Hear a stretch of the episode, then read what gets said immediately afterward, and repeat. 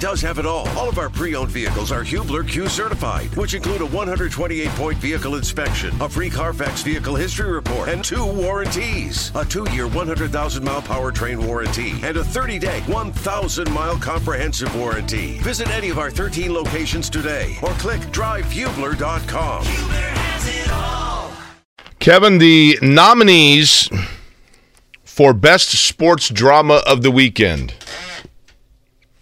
The nominees are the 49ers Cowboys, the Jags Chiefs, the Giants Eagles, Bengals Bills, Indiana Michigan State, Purdue Maryland, or the Colts coaching search. The award for Best Sports Drama for the weekend goes to. No seven game losing streak for the Pacers in there. I decided to Forego that, one. It was kind of a weak divisional slate, if I'm going to be totally Yeah, it's honest. hard to argue that. Um, I'll give a ton of credit to what Mike Woodson in Indiana has done here over the last week and a half, their response. So I know from a drama standpoint, I don't know if that necessarily defines it in terms of 40 minutes, but Jake, they when's the last time IU's beat three tournament teams all by double digits in the Big Ten, three in a row? And that Yeah, that- they've responded nicely. That's what they've done. and you got to give credit to Trayce Jackson Davis. I think getting, I think what we now know the formula for Indiana.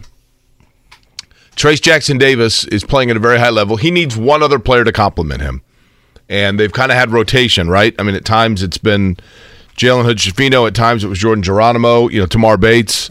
You get somebody else to complement him and free him up a little bit. They're pretty tough. And honestly, to be fair to him, Jake, he's not playing at a really high level. He's playing at Yeah, at astronomical. first team unanimous All American type level, 31 and 15 for him.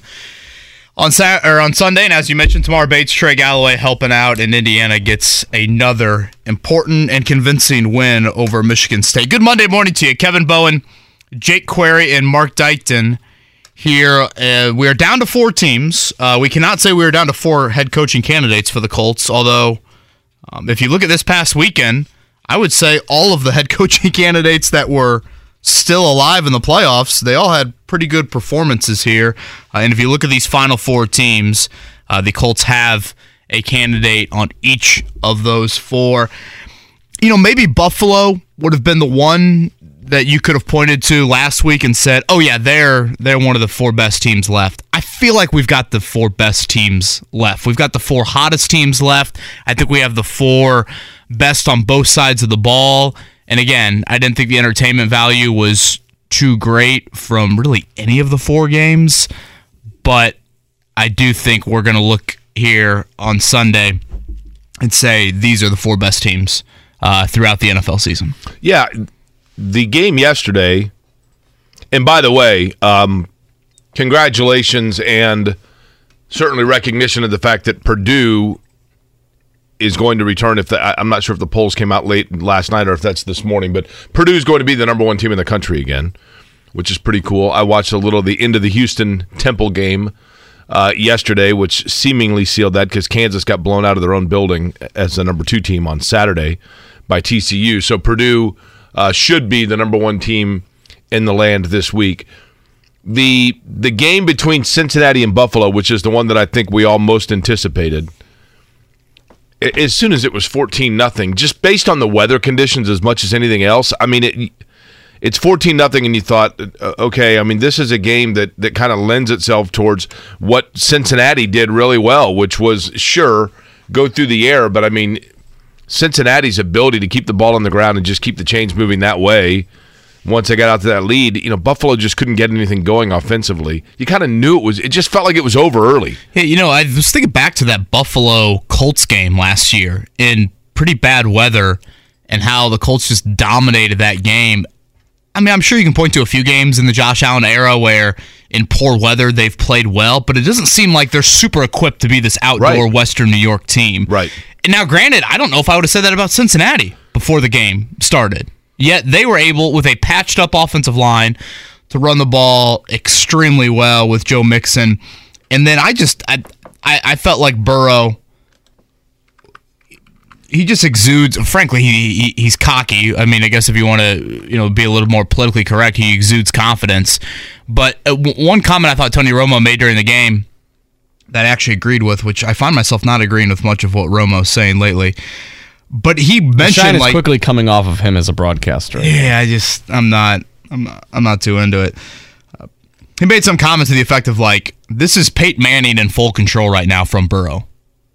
And the more you watch that game, the more I felt that of just like Yeah. you know, it wasn't these like 30, 40 yard bombs over the top, but it was just a methodical, in rhythm, full control. I know where I'm going with the football. I know I've got three offensive linemen out, so I can't sit back here and dance. And in that weather, why would you want to do that? Uh, but Cincinnati just absolutely dominated that game and you know lost in the shuffle i think of everything that we've had this football season it's like oh wait cincinnati's won 10 in a row i mean here they are um, again probably the hottest team in the afc and now we'll get a rematch in the championship game and of course afc wise all week long it'll be the injury watch to patrick mahomes as they beat jacksonville 27-20 i guess would that qualify as the best game of the weekend or would you go dallas san francisco I thought Dallas San Francisco was pretty good. Um, All I- four unders hit, by the way. I thought, and I know I'm not alone in thinking this. This is hardly an original thought. But as Dallas got the ball back with like 45 seconds to go, I thought, my God, can you imagine if they score on a Hail Mary and miss the extra point to hmm. lose the game? like, I can't be the only one. Well, they would have gone for two, right? you think so? I mean, he was kicking well at that point. He hit a couple field goals. Kicking well. Yeah, I mean, but it, it appeared as though he had kind of, you know, righted the ship a little bit. Well, that but- first extra point, if it didn't get blocked, Oh it was gosh. shanking far left. That thing was in the Pacific Ocean. Yeah. it was something, wasn't it? I mean, I I'm like- thought, I thought in that game, I, I've watched Dallas a decent amount this year, and I guess we all have because they're always on national television. Like Tony Pollard is so important to them. Yeah. I thought when Pollard got hurt, I think Dak threw a pick. Either it was the next play or maybe two plays after that. Ezekiel Elliott had a couple drops to start the third quarter. That Pollard loss, i in a way, it would be like San Francisco losing a Christian McCaffrey type. I know you probably shouldn't compare those two exactly, but I thought that was um, that type of a loss. We have three of the four from last season back there. Philadelphia being the only different team we'll see on championship weekend. It almost seemed like the Eagles on Saturday night were kind of like, did you guys forget we were 13 to 1 with Jalen Hurts as a starter? well, it's, it felt like the the Giants forgot they were there, right? I mean that that game. There's just something about NFC East games in general where I'm just like, Ugh. they're just. I'll tell you, San Francisco's good, man. I mean, you were asking the other day, would you take the NFC East to win the Super Bowl? You know, you had three shots at it, obviously, and you know you knew that two of them were going to cannibalize the other, but. I really thought Dallas would go to the Super Bowl, but in Philadelphia may well go. But San Francisco, I mean, considering that you know, obviously we know the quarter, the situation with their quarterback, but you know, Kittle's a unbelievable player. Their defense is really good, and then you find out that the guy that Kevin, as you talked about, and you tell me if you read into this for those that don't know. But the Colts had their eye on a coaching candidate out of San Francisco who said, I'm going to talk to a couple teams, but the Colts aren't going to be one of them yet. Do we read into that? Yeah. In DeMeco Ryans' case, you know, Denver and Houston, he has ties specifically to both of those organizations. So I don't think it's maybe the most stunning thing. He put those two on the list and put Arizona and Indy kind of on the second tier. And like you said, Jake, you know, I think his quote was, I didn't have time to interview with them, which I would think four interviews is a lot to do when you're preparing for a a game like that. We'll see if he interviews today. I think this would be the day for him to take care of Arizona and Indy before he really gets into the prep for Philadelphia in the NFC Championship game. Uh, but again, he's the guy that I've been most curious about throughout this process. And Jake, the guy that I had second on the list back when Frank Reich got fired in November. I know he's not calling plays, but look at what Brian Callahan and that Cincinnati offense continues to to do. Again, winning, I thought in a different way, uh, with a really banged up offensive line uh, in Buffalo. So um, I don't make maybe a ton of it out of DeMeco Ryans. I think you always knew he was going to be really coveted, and the mutual interest. We'll see how much it is, uh, but you got to think as the week moves along, we'll start to get this list pared down a bit. I think it's 14 people that have interviewed for the Colts head coaching job. 13 are still alive with Ben Johnson taking his name out of the running in Detroit. I, I would expect it to be down to a handful, um, and you start to get into some second interviews with Jim Irsay now being more involved in the process. Kevin, I, I will readily admit this. Let me preface with this. Let me preface by saying I, I'm aware of the cynicism this is going that is going to emanate from the statement I'm about to make. And I'm also aware, and I will pin on myself my own hypocrisy that if it didn't go this way, I would probably be sitting here at 7:10 on a Monday morning.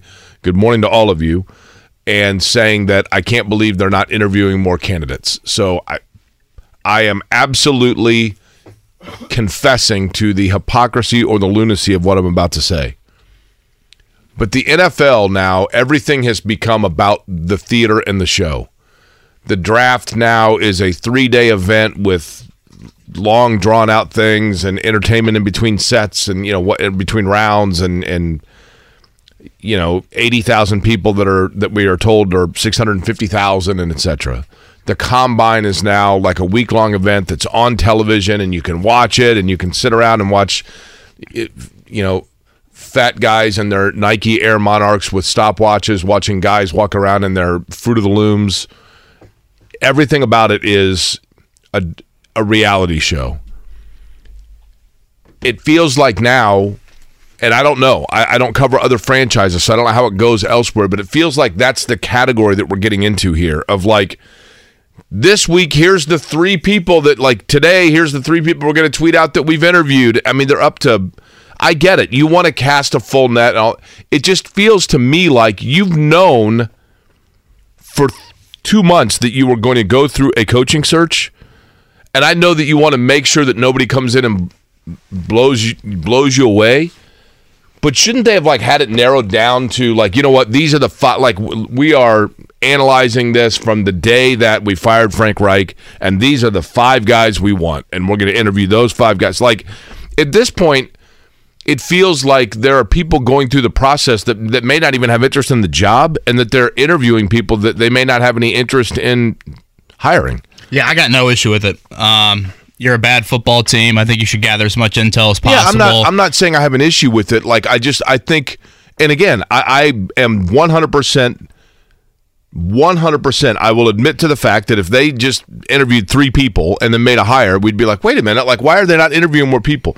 But I, I, guess what I'm getting at is this they can take as long as they want and they can interview as many people as they want and whatever else. But, like, I don't need the, the theater and the drama of knowing every day who they're talking to next and who they just talked to and who's next. I think fans, I think they're bordering on fans getting exhausted by it. Well, I mean, part of that's just the media climate you live in. These agents want news out there that their coaching candidates are being interviewed. They want to prop up their their candidates, and I I mean the Colts are being somewhat transparent with the process, so um, I've got no problem with that side of it. And also, you got to look at NFL rules. You couldn't talk to DeMeco Ryans until this past week. You couldn't talk to Dan Quinn. You couldn't talk to Brian Callahan because those teams played on Wild Card Weekend. So there are NFL rules that play into you know some of the more coveted candidates not being able to interview during the first week. And again, this is not just a Colts thing. I mean, Carolina's interviewed around a dozen. You see all five openings uh, still being open as we reach now week three of the offseason. Honestly, I thought Chuck Pagano kind of told us a little bit about it last week and saying Chuck likes how the process is now. You know, when when Chuck was going through it in 2012, Chuck wasn't able to talk until after the AFC Championship game. Now these candidates are at least able – to do it a little bit earlier in the process. So if you do get on these deep playoff runs like some of these teams are, the DeMeco Ryans of the world, they can chat today. They could chat on Saturday. So um, yeah, I got I got no uh, issue with it. Uh, Bob Kravitz going to join us around nine o'clock. We'll talk some IU hoops with Zach Osterman at eight thirty. Again, three in a row for Indiana. Extremely impressive uh, double digit wins. Wisconsin at Illinois and Michigan State uh, the three point shooting yesterday. Obviously, Trayce Jackson Davis, another huge one. Uh, but Tamar Bates, Trey Galloway shot it tremendous. Uh, the Pacers, that is now seven in a row, Jake. Um, you know, something that stood out to me about the Pacers this weekend, they lose to Denver Friday, to Phoenix Saturday. It's gotten to the point where over the last two weeks, ever since this Haliburton injury, teams are looking at the Pacers and saying, we are going to rest a lot of people against you, and then they still come out and just pummel Indiana. That's not a good combination when teams are looking at you and say, uh, Denver, yeah, we're not going to play Jokic. Yeah, you don't want to be their homecoming game, right? Yeah, we're not going to play Jokic, but we're still going to have one of our best offensive performances of the season.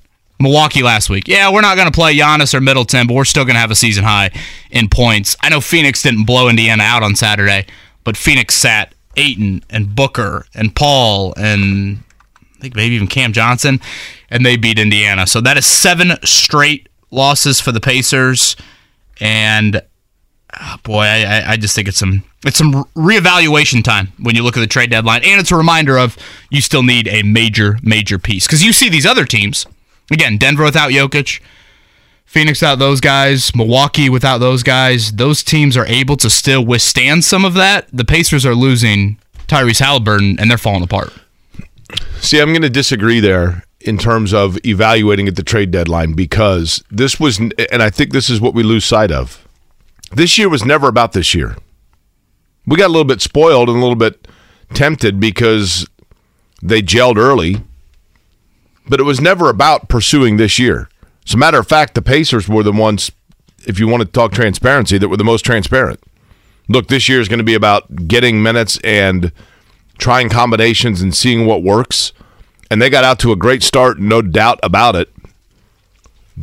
And there are certainly areas where they need improvement, but to me, it feels like those are areas where they need to be simply added on. And I don't know that you do it via subtraction because they do have a pretty good unit and core. It's just a matter of, sure, Haliburton, he is absolutely the straw that mixes the drink. But most teams have a player that if you remove them, everything changes in terms of their approach to a particular game. I get what you're saying. This group certainly needs pieces added to it. I just don't know that it's like Jenga. I think there are too many key critical blocks of wood in there that it all crumbles down if you remove them. Haliburton certainly is one of them. Um, but I, I think, think Haliburton's from, the only block. I mean, it's crumbled without him in the lineup. Seven straight, and again, you look at Milwaukee. I'm talking about long term. I don't mean right now. I, I, don't. I don't care if they don't make the playoffs this year because going into it, I thought that was what the year Right. was going to be. You know what I mean? And so it, it's sure. I, I I get what you're saying. I mean it. It became fun there, right? Of like, oh my gosh, like that. You know, this is a, a team that can contend right away. But I think that you have to take a step back a little bit and just say, okay, this is actually now what where they thought where we thought they were going to be, right? Um, and so therefore, I, I, I I don't want them to suddenly be accelerated and get greedy and trade away pieces that in the long term are going to be best for them to have here as for the sake of this year because it was never about this season. Oh yeah, I mean, I, yeah. Let me make it very clear. Yeah, by no means am I saying they need to all of a sudden become some buyer. No, I, I'm saying if anything, you you should sell um, because you have to get another major piece. But what do, what would you sell? Well, if Turner's not going to sign the the extension, he would be he'd be atop the list. Well, I agree with that. If he's not going to sign, I think he will. And then I think you need to look at and be open minded. Not n- not saying that you need to do it, but you need to look at stuff that you could get for Buddy Hield, um, and some other veterans. I I, I don't know if Tice or packaging Tice, Tice is intriguing. Yeah, but Chris Duarte or Goga or TJ McConnell. I'm not acting like you know the, these are going to merit a whole lot in return for you, um, but they are just so reliant on Haliburton. And I think you're seeing it. You know, when guys like Buddy Hield and Myles Turner rise up the scouting report, you're seeing a little bit of exposure there, which again is a credit to Haliburton and how great of a player he's been and how valuable he is. Uh, but it's also a reminder that the Pacers need um, a lot more to get to the level that they should be striving for. It's Chicago and Orlando. Home Chicago on Tuesday, at Orlando Wednesday. That's the back to back. Again, Tyrese Haliburton, that news kind of broke late last week with us uh, when he updated uh, his knee and elbow injury. It sounds like it's more elbow than knee. Both of this left side of his body, left knee, left elbow. Um, I think he was on with Jeremiah Johnson one of the games. I forget if it was Denver or Phoenix, but he mentioned that he's still not all the way back, kind of dribbling with both hands yet, uh, but said to JJ Redick on that podcast late last week that the end of the month Um, so Thursday is supposed to be the reevaluation mark for him, but it sounds like that shifted by a few days. Yeah, it took a little bit longer than we thought, right? Because wasn't it supposed to be at two weeks he'd be reevaluated, and then he comes out and he says, "I think it's still going to be like another week before I'm evaluated." It's like, wait, wait a minute, what? Thursday's the 26th. Now he's saying the end of the month, so that would be what a week from tomorrow is the 31st. Uh, you have a good weekend? Yeah, it was good. I went um, Friday night. We went to go see The Whale, which it's been a long time since I've you know just gone to see a movie in the theater. I think we mentioned that last week. Um, that I thought it looked good. I thought it was.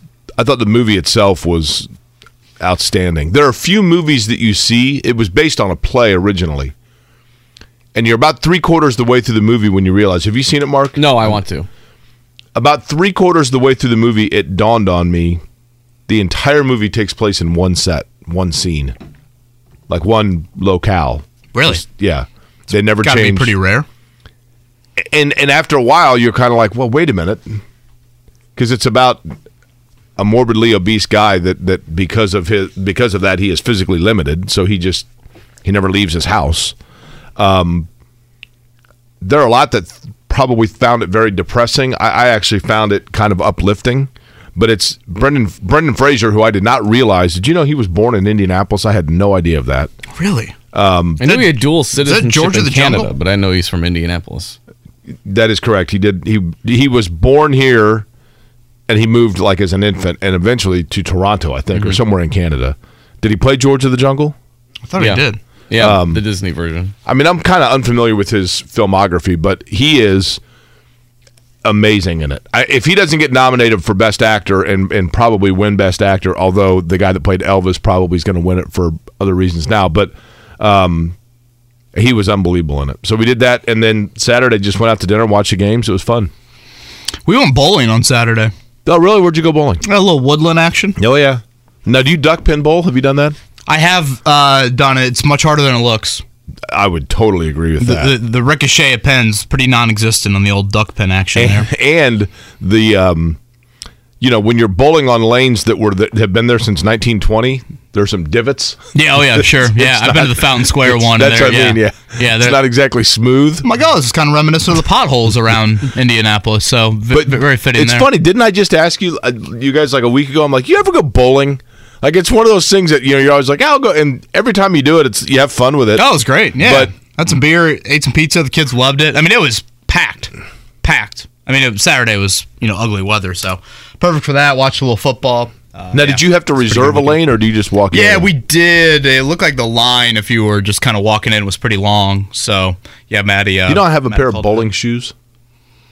That doesn't shock me. I've never worn them. I thought it would be cool to have them, and then I'd wear them. You know, there was like a.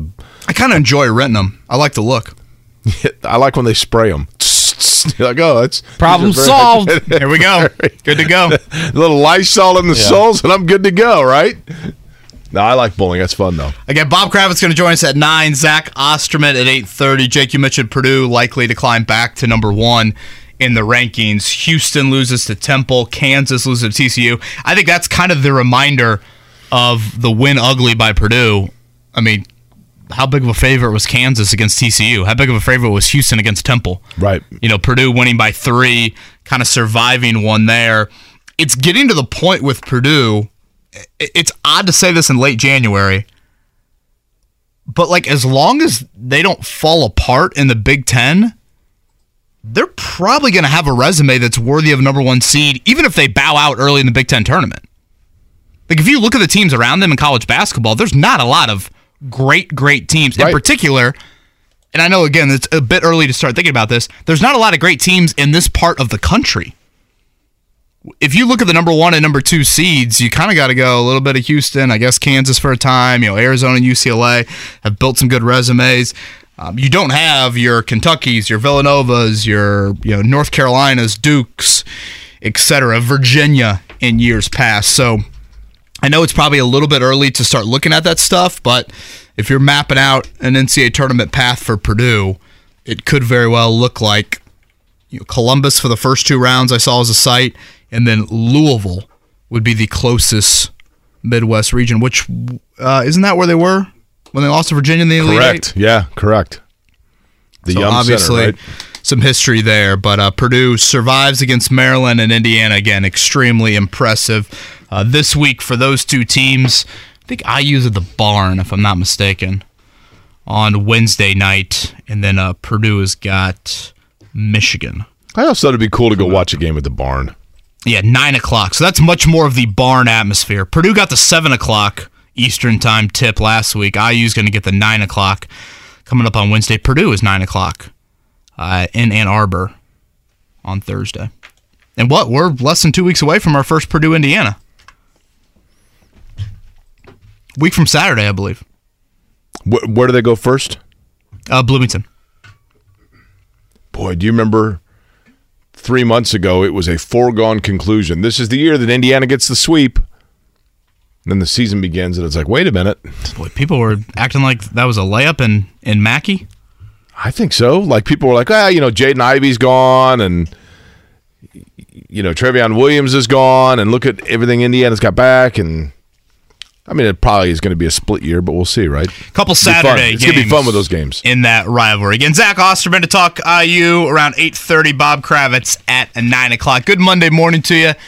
Was it spitting for you? It was a little spitting rain for me. It's kind of an ugly Yeah, not great. Monday. Kind of a shine on the roads driving in here. So watch out for that. Kevin Bowen, Jake Query, Mark Dykton, 93.5, 107.5, The Fan. The Morning Checkdown, brought to you by Ball State Basketball. Get your tickets at ballstatesports.com on 93.5 and 107.5 The Fan. It's been quite a while since you've seen Indiana basketball roll off three in a row by double digits in the Big Ten, let alone against three, I would say, tournament teams. But they've done that. 82 69 on Sunday over Michigan State. Trayce Jackson Davis, 31 and 15. Also threw in four assists and five blocks. You hate to like overlook that stat line, but it's pretty rare to see IU have an advantage behind the arc like they did on Sunday. They outscored Michigan State by 15 points from behind the arc. Tamar Bates was five of six from three. Trey Galloway knocked down all three of his attempts. So the complimentary stuff outside of Jackson Davis that they had not been getting earlier in the season. Here was Mike Woodson afterwards on this impressive week and a half stretch here for Indiana. you lose two starters, it's it's a shell shock to everybody, and especially when you now you got to depend on the Maliks and the CJs and and Jalen, uh, who's never played at this level a, long period of time, and that's where we were. I'm not using it as an excuse. You know, those guys. You know, mentally we were smacked in the face, and you know, we started to go into the tailspin, I mean, the only way to get out of a tailspin, I've always believed this as a coach, you got to work your way out of it. So practice became even harder.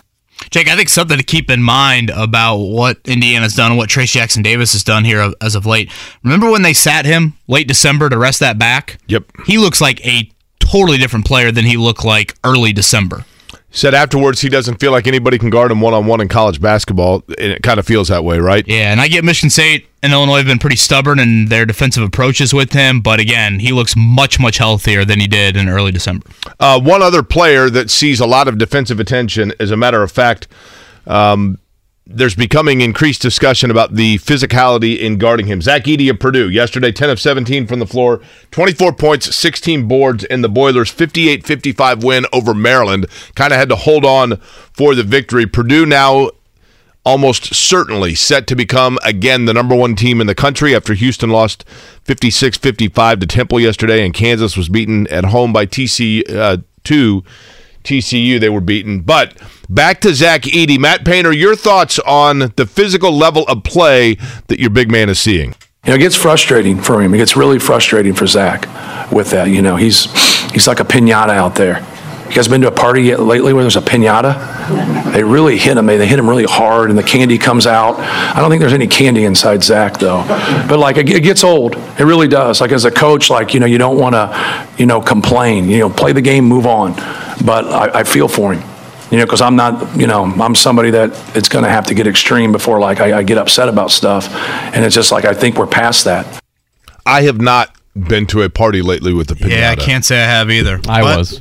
If Matt Painter wants to throw me an invite, I'd be happy to. What what sort of candy would you put inside a pinata? Mm, Probably a Tootsie Roll. Oh, Tootsie Rolls sound like they'd be par for the course. Bit-O-Honeys, Jolly Ranchers. Like yeah, I mean, little- I'm not a big Tootsie Roll guy, Mark, but yeah, I mean, that, We were at Whoa, a- whoa, whoa, whoa, whoa, whoa, whoa, whoa! usually whoa. fine. I mean, it, it's fine, but I like other candy much more than that. Who doesn't like Tootsie Rolls? It, it's fine, but if I'm gonna stack a pinata, I don't know. Give me if the I have fla- flavored there. Tootsie Rolls over the regular Tootsie Rolls. The regular Tootsie Rolls I like in moderation, and I like them in the Tootsie Roll Pops. I There's no don't like 'em- moderation about it. That's the problem. Well, there should be. Have you ever had like a super fresh Tootsie Roll? How do you know if they're super fresh? Well, there's such thing? Oh yeah, it's like the girl at the end of Ferris Bueller's Day Off with the gummy bears. They're soft, Mm-hmm. they're soft and warm. I'm telling you, like I have a I have a buddy that actually went to the Tootsie Roll factory, and he was like, it's it's life changing to get like right out you of the. said about the zero bar too, though. You said it was life changing. No, no, no. I quoted someone else as saying Oh, that. Uh, Indiana Purdue get wins on Sunday. Butler gets absolutely smoked uh, at UConn. They lose problem with the 86 zero bar? 56. Uh, kind of par for the course with Butler this year in the Big East. Uh, Jake, we got four left in the NFL playoffs. It will be the first game on Sunday. Will be Philadelphia hosting San Francisco in the NFC Championship. The AFC Championship will be a rematch from last year. It will be Kansas City hosting Cincinnati. So no neutral site. Joe Burrow made that clear after the game. Uh, collect your refunds because it will be Cincinnati back to Arrowhead for that one. Your biggest storyline from divisional round weekend. That is a great question. Um, obviously, the storyline of, and this supports Chris Ballard's theory, it's not about one guy. San Francisco getting into the conference championship with the last player selected in the draft at quarterback is pretty remarkable. And that shows, but they have a ton of weapons around them, right? And they've done, they and and he, look, he's a good player. You know, Purdy's a good player. He's playing well. But I think that's one that you have to watch um, that's interesting. I, I think your point is a good one also, Kevin, in the fact that the team that is playing perhaps the best is the one that no one's talking about, and that's Philadelphia. And Philadelphia has been the basically had the best record in the league the entire year. And yet we are absolutely transfixed on Kansas City and Cincinnati. And then the other big storyline, of course, is you know Patrick Mahomes. What's that ankle going to do over the course of the week, and and what is his range of motion going to be by the time they are set to kick it off in Arrowhead? Again, three of the four from last year, Philadelphia being the new conference finalist. Uh, of course, they were in the playoffs last year. Jalen Hurts and Nick Sirianni look to be a pairing that you know will probably be a mainstay in the NFC. So you get some great, great teams. I don't think you have some fluky Cinderella. You don't have some you know road wild card team that's gotten hot. Um, these are teams that all have been pretty much mainstays over the past couple of months. Again, Bob Kravitz going to join us at nine. Zach Osterman at eight thirty. Talk a little bit more. Uh, you uh, for those that missed it, the Pacers. It is a seven-game losing streak for them. Uh, they've got Chicago tomorrow night at Gainbridge Fieldhouse as they return home, and then at Orlando on Wednesday. So we'll chat a little Pacers here on this Monday morning. Kevin and right here on 93.5, 107.5, The Fan. Whether it's audiobooks or all-time greatest hits, long live listening to your favorites. Learn more about Kisqali Ribociclib 200 milligrams at kisqali.com and talk to your doctor to see if Kisqali is right for you. Whether it's audiobooks or all-time greatest hits, long live listening to your favorites. Learn more about Kisqali Ribociclib 200 milligrams at kisqali.com and talk to your doctor to see if Kisqali is right for you. Good Monday morning. Thanks for tuning in to Kevin and Query on kind of a little bit of an ugly drive in. Was spitting for me a bit. Don't think the roads are too too bad though. Did you have snow in your car? Uh yeah, just a little bit of a dusty, nothing too. Have you have you looked crazy. at the forecast like on your phone? Is Wednesday? Is that what I'm seeing here? Big snowstorm or big? Well, all I know is I have, I don't see the snow icon for the entire screen. Or uh, excuse me, sun. Today it there's a little sun peeking behind the cloud, I guess, and then yes, Wednesday ninety percent chance of snow, and we're like back into the 30s, and then right? again Pretty on Sunday snow. yeah, I I mean it's like oh my gosh. When did I move to Poland? I mean, I woke up. Was it Sunday morning? We yeah. Yesterday morning, I'm like, wait, wh- where did this come from?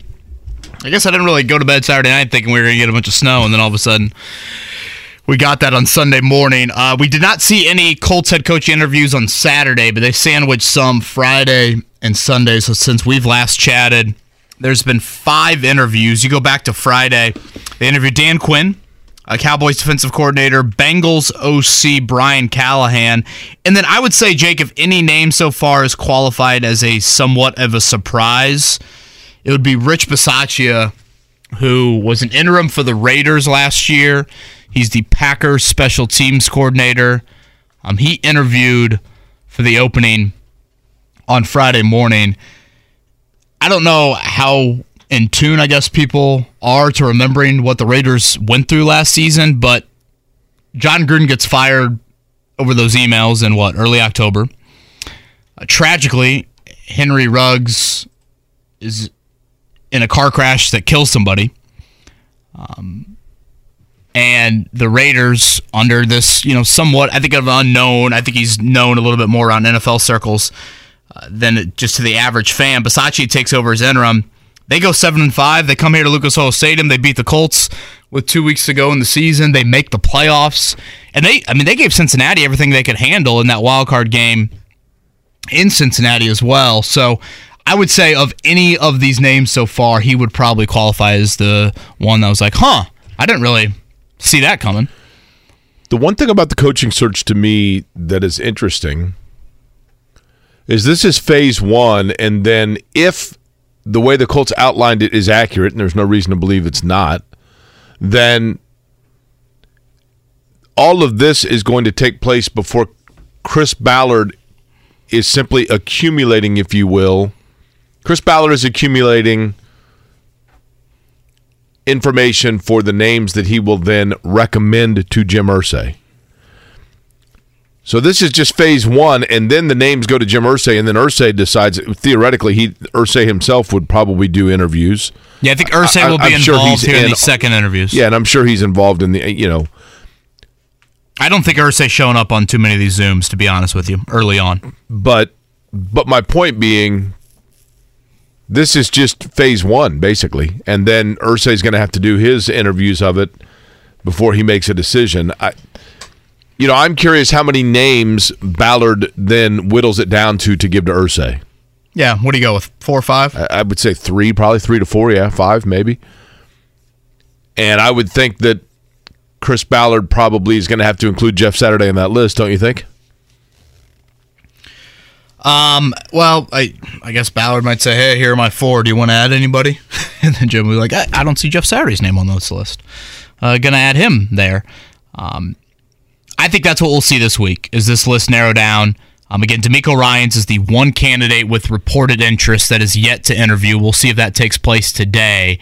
Um, if you're looking ahead to championship weekend, you're going to see coordinators that the Colts have interest in on all four of these teams. Philadelphia, Shane Steichen, their OC. San Francisco, DeMeco Ryans, their defensive coordinator. And then in the AFC game, it's both the offensive coordinators, Eric Bieniemy for Kansas City and Brian Callahan for Cincinnati. Now, neither of those guys call plays. Um, so I think that is something to point out. Um, if they cut it to five, Jake, you got any names that you would throw on that list? Well, I you know the more I think about it, I think DeMeco Ryans is going to end up in Houston. The one that Because he played there? yeah, I just think he has a relationship there. I, I, I think Houston's intriguing for a lot of reasons. I mean, first off, you're, you know, the the thing about the Indianapolis job is this: there have to be coaches. This is what would give me pause about the Colts head coaching job if I was a head coaching candidate. If you take, for example, Houston and the Colts, Houston was terrible last year. They don't. They're, they're a franchise that doesn't seem to have a lot of pieces, and quarterback is one that you know they're drafting second right now overall. Quarterback's a position of need. You're starting from the ground floor, but everyone knows you're starting from the ground floor. So you get a, there's a lot more, even though that's kind of a pain in the backside to have to and, a, and an arduous task. I think there's a lot less pressure there because everyone knows that you're starting from the ground floor. With the Indianapolis job, the assumption is, and I'm not saying it's reality, the assumption by by fans and to an extent probably the owner of the franchise, the assumption is that the season that just unraveled unraveled greatly because they had the wrong head coach and maybe the wrong quarterback and that they're not many pieces away from being right back to being uber competitive. I think people that know football would say, "Yeah, I'm not sure of that." I think this is an average roster at best and one that people have the perception is supposed to be right there atop its division. And it's a division with a team that just made the divisional round of the playoffs with a 23 year old quarterback and an elite level receiver that's joining him next year with a 22 year old running back that was darn near a thousand yard rusher.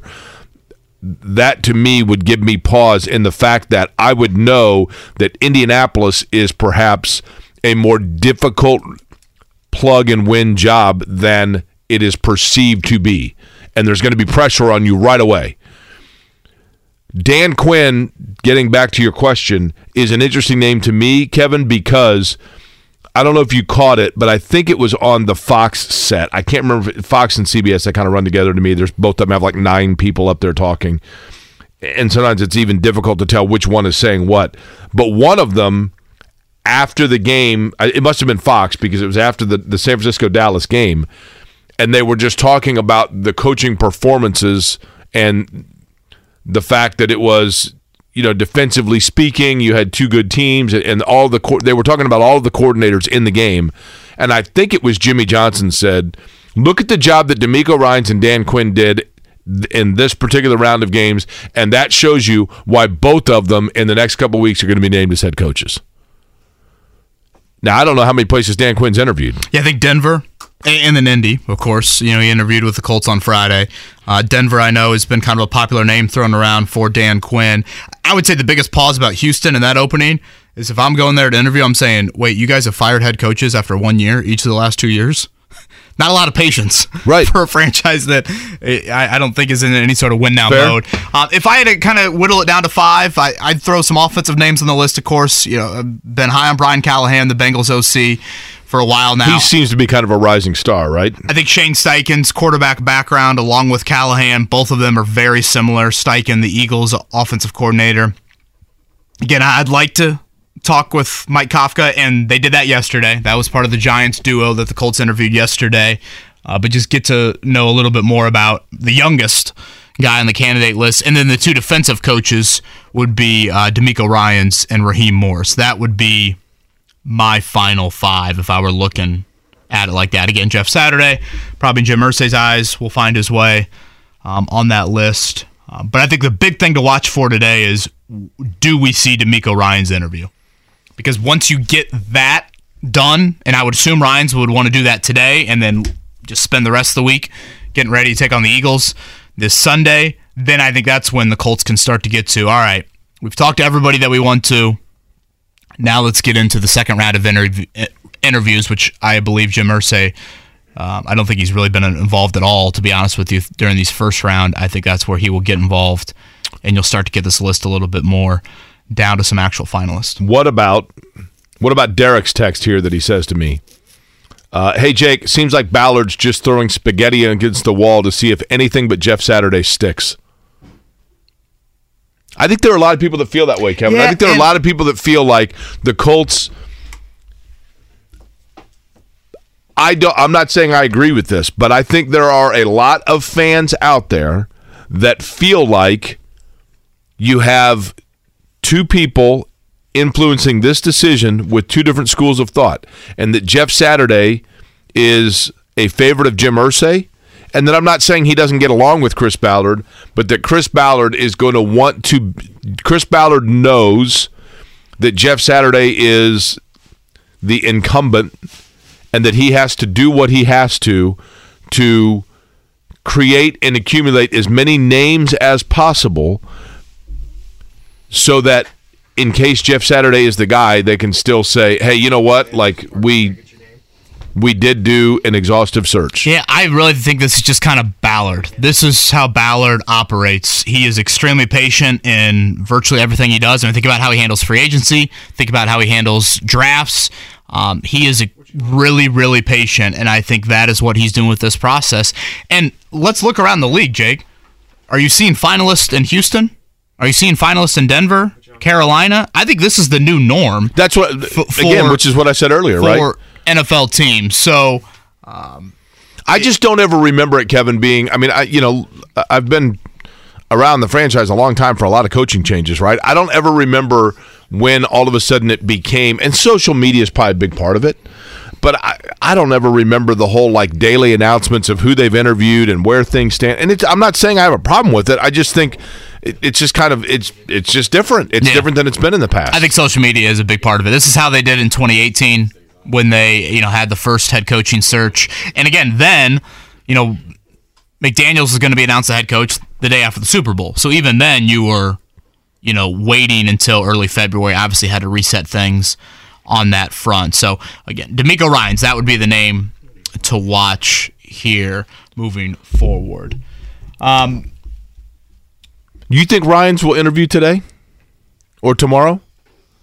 I think if he's going to do it, it would be today. I don't see why he would let it linger at all past today. I, I, I mean, unless he was blown away by what he felt in, you know, his situations in Denver and Houston, the two interviews he already did.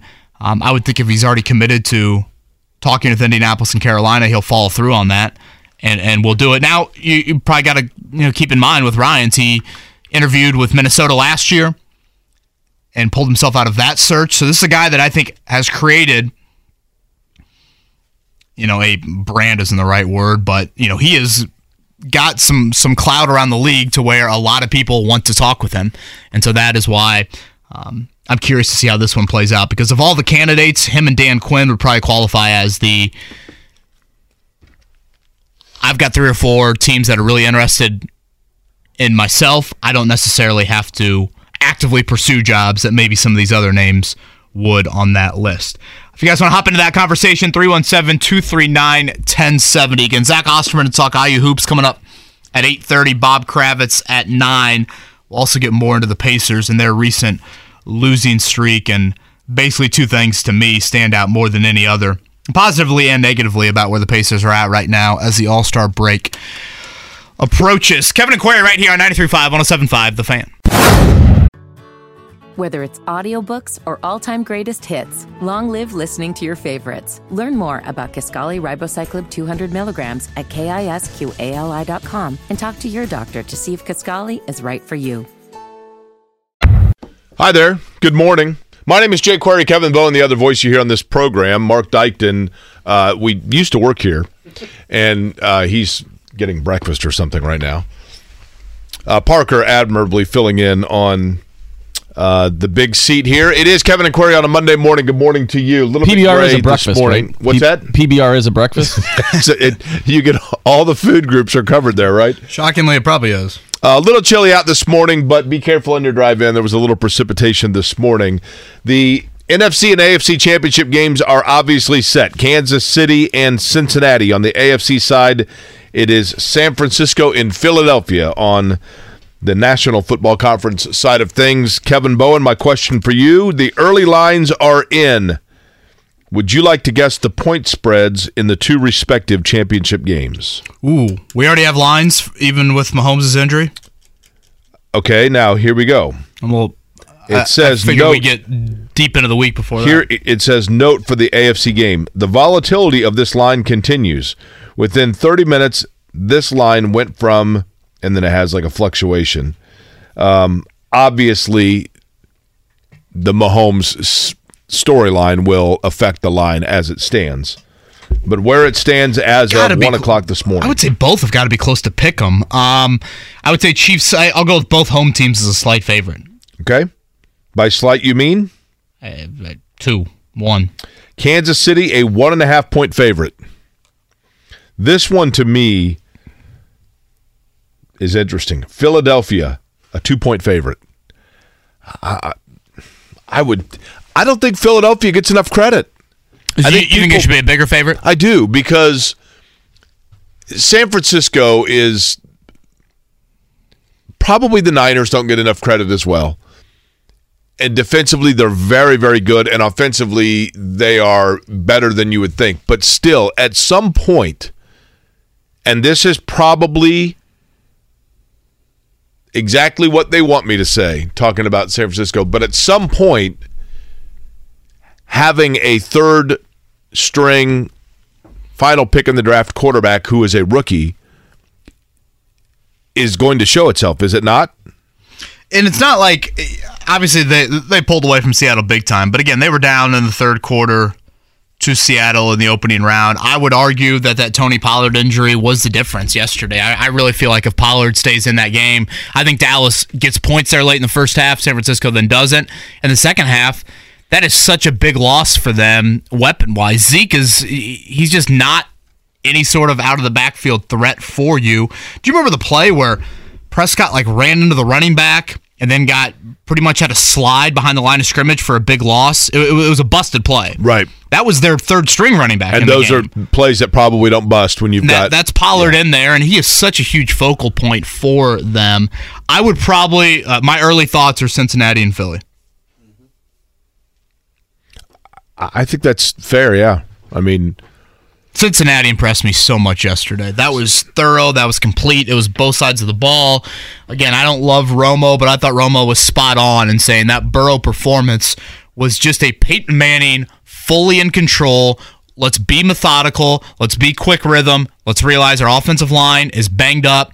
In this type of weather, they certainly want to run block, and they did that. They ran it extremely effectively. And you think back to the playoff run that the Colts had and winning the Super Bowl. I mean, their rushing attack, especially in the Super Bowl, was huge. And I thought Burrow leaned on that well, and then Ja'Marr Chase and Tee Higgins made some big plays. The thing so. about Cincinnati, Cincinnati just looks, you know, when Urban Meyer was at Ohio State, more so when Urban Meyer was at Florida, but in the early years of Urban Meyer at Ohio State, you know, I'm not sure exactly what happened to Urban Meyer. I, I don't know if Urban Meyer just started believing in Urban Meyer too much. I don't know, but but the one thing about Urban Meyer's teams that always impressed me when he was at the top of his game as a college coach, Utah as well, was they always looked like they knew exactly where to be and they looked unbelievably poised and well coached. They just didn't make mistakes. And that's what the Bengals look like right now. They look like those teams that are just so in precision. They know exactly the Bengals look like a team, Kevin, that not only knows exactly what they need to do, they look like a team that knows exactly what the other team is going to try to do. Yeah, I think they just have so much swagger. I know that's a term that's probably but swagger to me, like they, they, just they like so there are players in Jacksonville that have swagger, but it, but it doesn't it doesn't mean that, that, that yeah the Bengals can actually back it up. That's what I mean. Like I don't know that it's they are just precise. I mean and I'm not a fan off the field of Joe Mixon, but look at what he was able to do as well. I mean, I think it all comes down to what Burrow's brought to them. You know, it's a franchise that made the playoffs so often with Marvin Lewis and just playoff exit after playoff exit after playoff exit. And Burrow, I mean, we saw with Burrow at LSU, he just had that cockiness to him that I think players that when he's on your team, you kind of gravitate towards and be like, dude, look how confident he is. How can you not be a little bit confident? And I think that's exactly what Cincinnati has in him because, again, his rookie season obviously ended short due to the torn ACL, and they have tremendous weapons. You know, Joe Burrow. Here is something fascinating about Joe Burrow.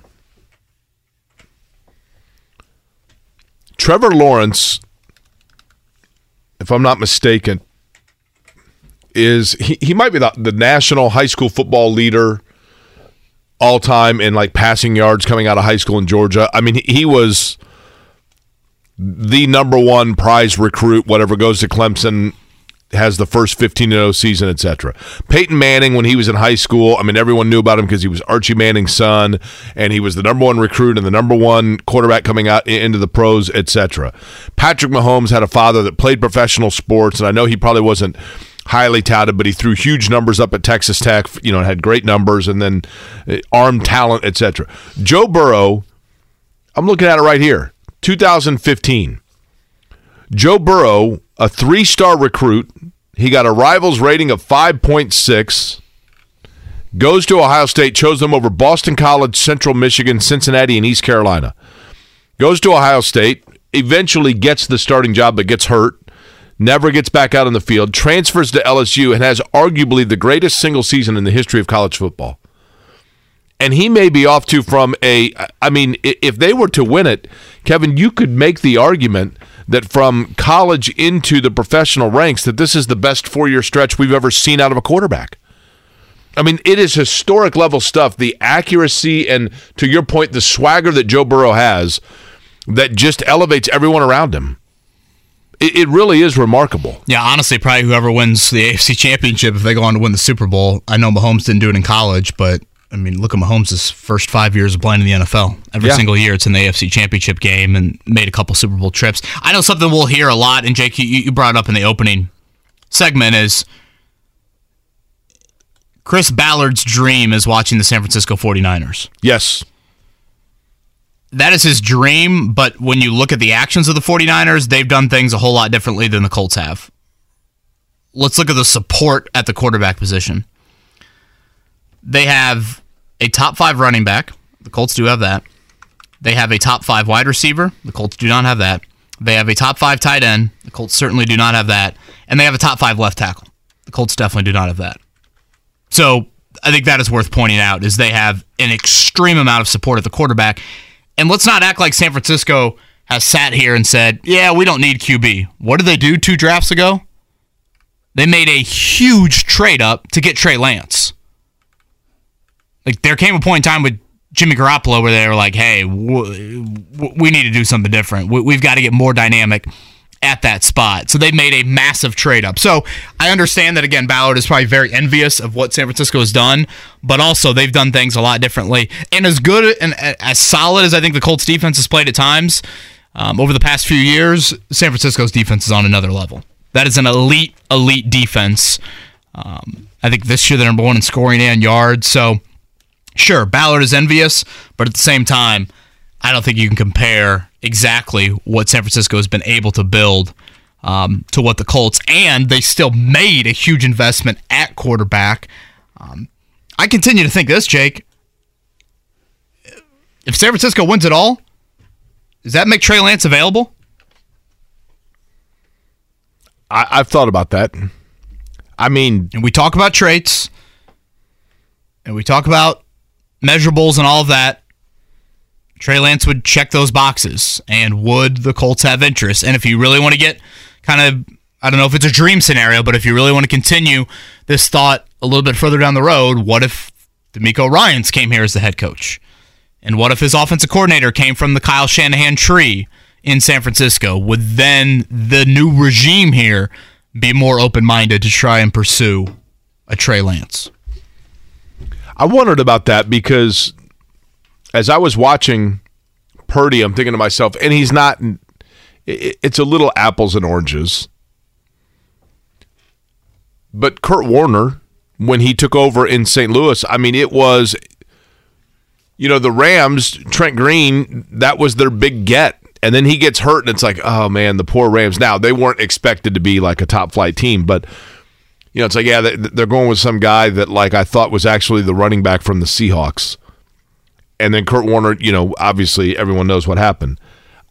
Purdy is obviously not throwing up those kinds of numbers, but this the situation is similar in the fact that as soon as the injuries took place, you thought, well, there's no way they can, win. you know, eh, poor San Francisco. You know, now they go with this guy out of Iowa State. You know, I mean, and boom. And the other thing too is, you know, look at George Kittle. He wasn't. A, I mean, it's a fifth round pick. Decent player at Iowa, but it's not like he, I mean Dallas Clark was more touted coming out of Iowa, and obviously a great player than than George Kittle. And sometimes guys just develop right. And what a weapon he is. So they, to your point, they've got they have the roster that Chris Ballard would love to get here. But Chris Ballard's had plenty of time to build that, Kevin. Yeah, Daniel goes, What has Trey Lance done to warrant being traded for? He obviously hasn't played a ton in San Francisco, has been banged up, but the talent coming out of North Dakota State had a lot of people wanting to draft him. How, how about this? He, it's a fair question, but the answer I would give would be what Trey Lance has done is in what clearly on a roster and, and an organization that clearly has some football acumen ar- about itself, they trusted him to put him in that position. They chose him. They chose him over Purdy and to an extent Garoppolo, right? So the fact that that the San Francisco 49ers are the ones that know him better than anybody else, and they trusted him to be their starting Yeah, quarterback. and you think about Kyle Shanahan and just offensively how he's thought of around the league. The fact that Kyle Shanahan thought as highly as he did about Trey Lance and John Lynch, I know was a big part of that as well. To make that selection, I think you would at least have to discuss it. Um, especially if you look at these quarterbacks coming out this year, and maybe you don't feel like it's an absolute slam dunk of C.J. Stroud, Bryce Young, Will Levis, how all of that is going to unfold. Again, we'll talk some IU hoops coming up at 8:30. Zach Osterman going to join us, and Bob Kravitz at nine. Jake, we got this tweet a little bit earlier from Ryan. He goes, "Crazy Monday morning thought." Does Tyrese Haliburton deserve to be in the MVP discussion based on the Pacers' recent performance? Uh, Obviously, he won't be, just because that's not how the NBA operates. But I said this last week. I forget which loss it was after. If you were going to rank players in the NBA and their value to their own teams, and just look at how the Pacers have played here over the last few weeks. Over the last, I guess, seven days, the Pacers have played Giannis and Jokic's teams, both recent MVP winners. Milwaukee, without Giannis, without Middleton, I believe scored their second most points they've had all season. Denver, on Friday night, without Jokic, scored their most points of the season. And look at how the Pacers are playing without their best player. That to me tells you everything you need to know of when you're talking about value to his team in the NBA. You could put Haliburton right up there with anybody. The answer is yes and no. Yes, Tyrese Haliburton should be thought of in that light because his value to the Indiana Pacers is has been greatly illuminated. No, that will not make any difference because the MVP is truly just who is having the best year, statistically speaking. I mean, what is Dallas, who's two games over 500? What what are they without Luka Doncic on the floor all the time, right? You know what? What is Memphis without Ja Morant? Over the course of five, six, seven games, sure you're going to have one-offs, but over the course of the totality of it, right? I mean, on and on and on. There, it comes, but it comes down to who are the best players. Haliburton is a very good player, but by definition, yes, he is showing to be amongst the most valuable players in the league. But that's we all know that's not really what the award goes to. Yeah, it's seven losses in a row.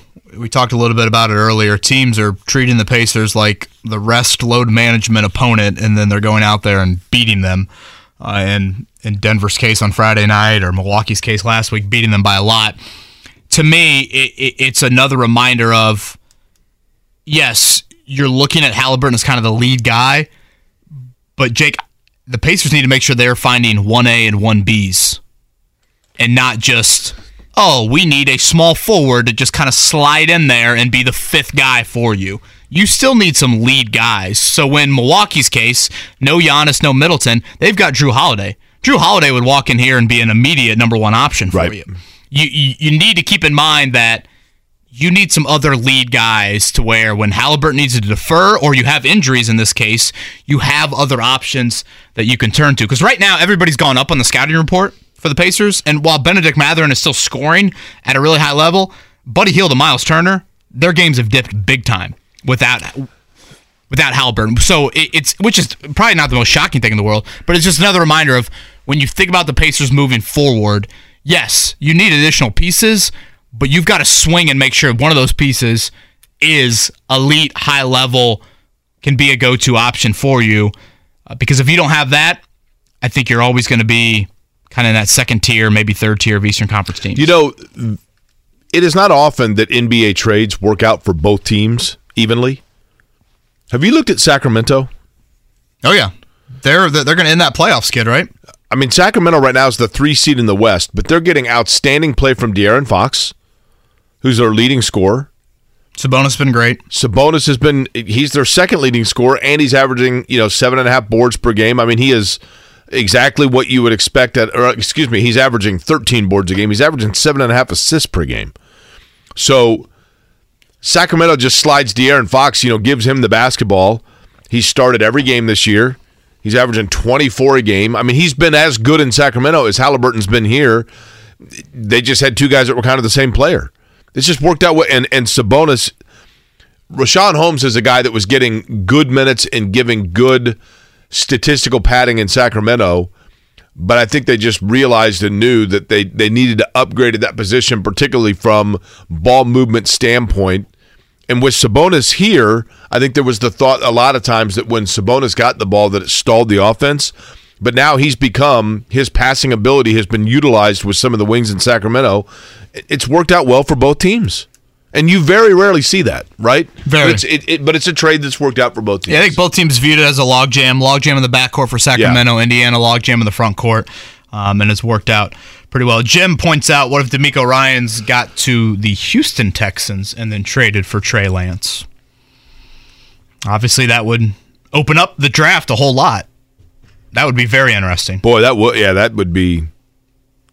I mean, he would if DeMeco Ryans went to Houston and talked them into trading for Trey Lance and having that be their quarterback. That would be a ton of faith they're putting in him, and that's a ton of faith he's putting in the quarterback because it seems to be a fait accompli, is it not, that they're going to take a quarterback second? Jake, I think when we sat here last divisional round Monday, so we were down to four teams last year. We talked a lot about the whiteouts of the teams left in the playoffs last year. It's another reminder of what wins in the NFL. I mean, look look at the playmakers of the teams that are left. Deebo Samuel, Christian McCaffrey, George Kittle, AJ Brown, DeVonta Smith, Ja'Marr Chase, Tee Higgins, Joe Mixon, Travis Kelce. Like you have got to have weapons, and the entire skill group plays into that because obviously I named some tight ends there. You named some running backs as well. Um, you know, in, in, Christian McCaffrey's case, of course, he's an extremely hybrid type of player, um, and really has turned into, I would say, more of a receiver for for San Francisco than anything. You just you gotta the Colts just are void of having anywhere close to that skill level and that support for their quarterback. I thought it was interesting. I think it was Romo that said about Tee Higgins. He's like, look, he's the number one. Don't kid yourself. I know they have Ja'Marr Chase. They have two number one receivers, basically, right? And, and Burrow is an unbelievable quarterback, and maybe he he falls into that. Is part of the reason why that's the case with both those guys. But it is true, man. I, that the Bengals and the Bengals have guys that also just like that you that you forget about on the field that then end up making plays because well, you're so focused on those two. All these teams have multiple. You know, they, they have two, three, maybe even four of them. And I get kind of falls in line with what I was saying about the Pacers just a few minutes ago of when a team takes one away, and, they show that oftentimes in both of those games yesterday, if you're going to commit two to Kittle, watch Christian McCaffrey work one on one. If you're going to commit two to Deebo Samuel, watch this. Uh, that's where I think the Colts have got to look long and hard at. Yes, obviously, quarterback speaks for itself, but in recent years, they have also not had the amount of weapon weapon weaponry weaponry. Thank you. Mm-hmm. Um, that is necessary in today's NFL. Boy, how about the the 2020 receiver class? You mentioned Henry Ruggs. He was the first receiver taken. Was that the Pittman Jefferson class? Yeah, I mean, well, CeeDee Lamb is there too. CeeDee Lamb went 17th. Justin Jefferson went 22nd. Tee Higgins went 33rd, and Pittman went 34th. D'Andre Swift was 35th. I mean, and then Jonathan Taylor 41st. That's a lot of offensive weapons in in one draft. Jim goes as you list the skill level players. How is Chris Ballard getting a seventh year? It's a fair question. Totally. Very fair question. Again, we'll talk IU hoops coming up with Zach Osterman in about five minutes. Bob Kravitz joins us at the top of the hour. Let's uh, hit a morning check down. The Morning Checkdown, brought to you by Ball State Basketball. Get your tickets at ballstatesports.com on 93.5 and 107.5 The Fan.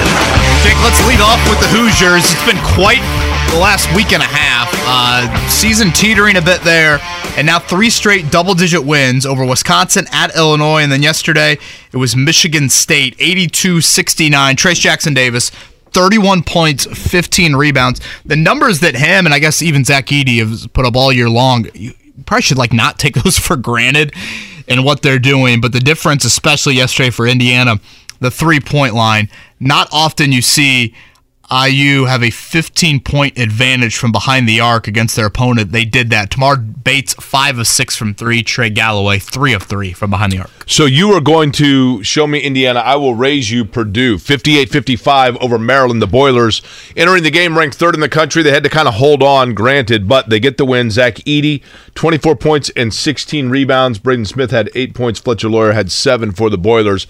But Purdue now seemingly set to become the number one team in the country because Houston was defeated by Temple at home 56-55. Kansas losing on Saturday at home to TCU.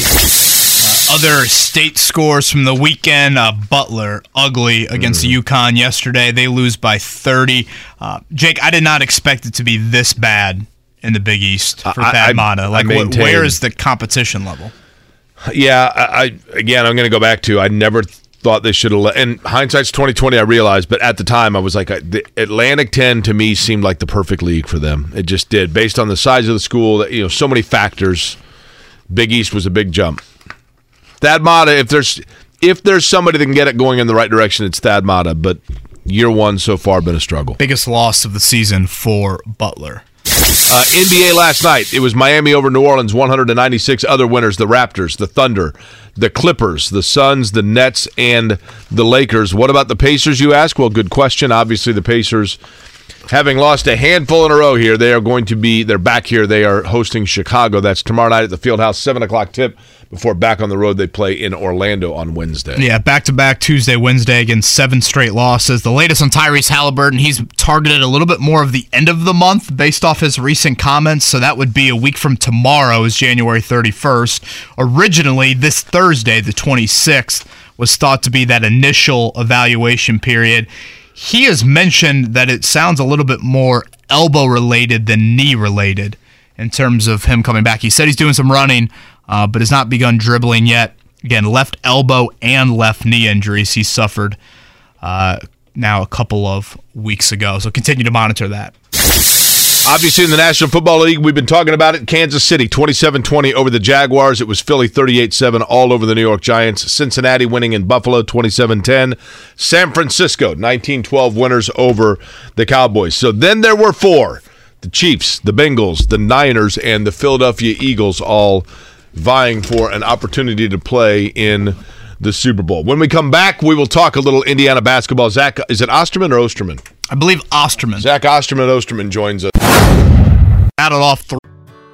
Whether it's audiobooks or all-time greatest hits, long live listening to your favorites. Learn more about Kisqali Ribociclib 200 milligrams at kisqali.com and talk to your doctor to see if Kisqali is right for you.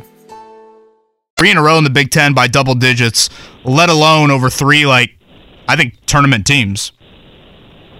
Yeah, their last four-game win streak in the league, uh, the last three-game in the win streak in the league was actually a four-game win streak at the end of the 2019 season.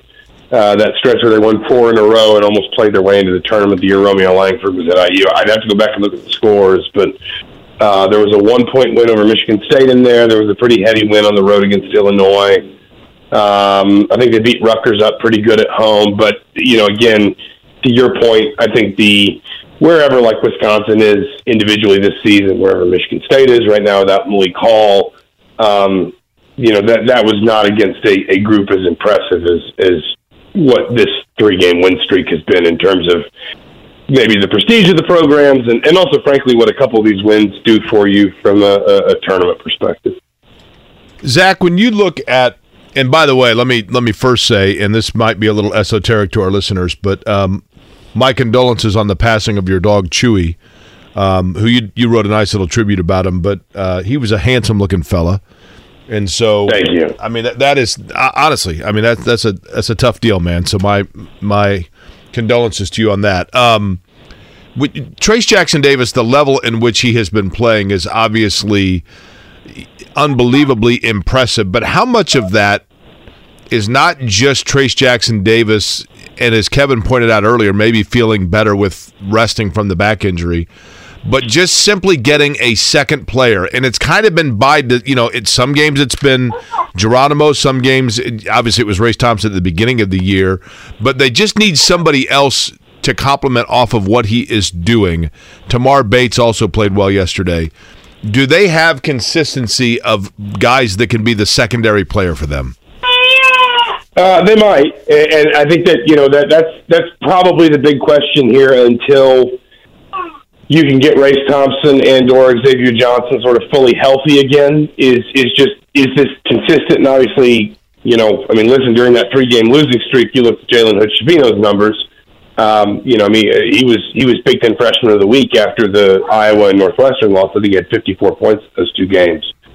Um, but I think to your point, you know, I mean, it, it, it the the number that jumped out to me um, when I was just kind of thumbing through some things yesterday afternoon and last night. Trayce Jackson Davis right now has an assist rate of 28.6%. So he's assisting 28. That's that's, that's my one year old chiming in. Forgive me. Um, he's assisting. We've just replaced Chewy with Eamon. So, there you go. You know, I like that. We're just we're, we're always keeping the background noise healthy here. Um, he's assisting on 28.6% of made baskets when he's on the floor. That's in Big Ten play alone, so that's through eight Big Ten games. Yogi Ferrell's assist rate in Big Ten games the year Indiana won the Big Ten title in 2016 was 27%. So right now, Trayce Jackson Davis is assisting a higher percentage of baskets while he's on the floor than Yogi Ferrell did the year he won, uh, uh, steered Indiana to a Big Ten title his senior year. And the point I'm trying to make is we can talk about Trayce Jackson Davis's points, his rebounds, those things, but it, it it, it does require a, a great big man needs players around him to take advantage of the opportunities he creates. Whether that's Jordan Geronimo getting backside rebounds and points and things like that, whether that's um, a, a player like Tamar Bates knocking down threes. You know, Bates had he had five threes yesterday, and at least two or three of them, right off the top of my head, were direct results of actions uh, run through Trayce Jackson Davis a great big man, and this is, I, I guess I don't want to get too philosophical about, you know, just basketball, but a great big man still needs his teammates to, to basically seize the opportunities his presence and his performance create. And that's what you're getting from Indiana here. And it is a little bit by committee in some respects. You know, you, you mentioned Geronimo was a lot quieter Sunday, but he had 25 and 19 against Illinois and uh, uh, Wisconsin combined. Um, you know, Jalen Hood didn't have the best game in the world Sunday against Michigan State, but Trey, Trey Galloway and Tamar Bates step off step up uh, off the bench. I guess Galloway started, but you get my point. And so it's it's the crucial piece for Indiana here is not just how well Trayce Jackson Davis is playing, but how well his teammates are filling in the gaps around him and taking advantage of what he's creating.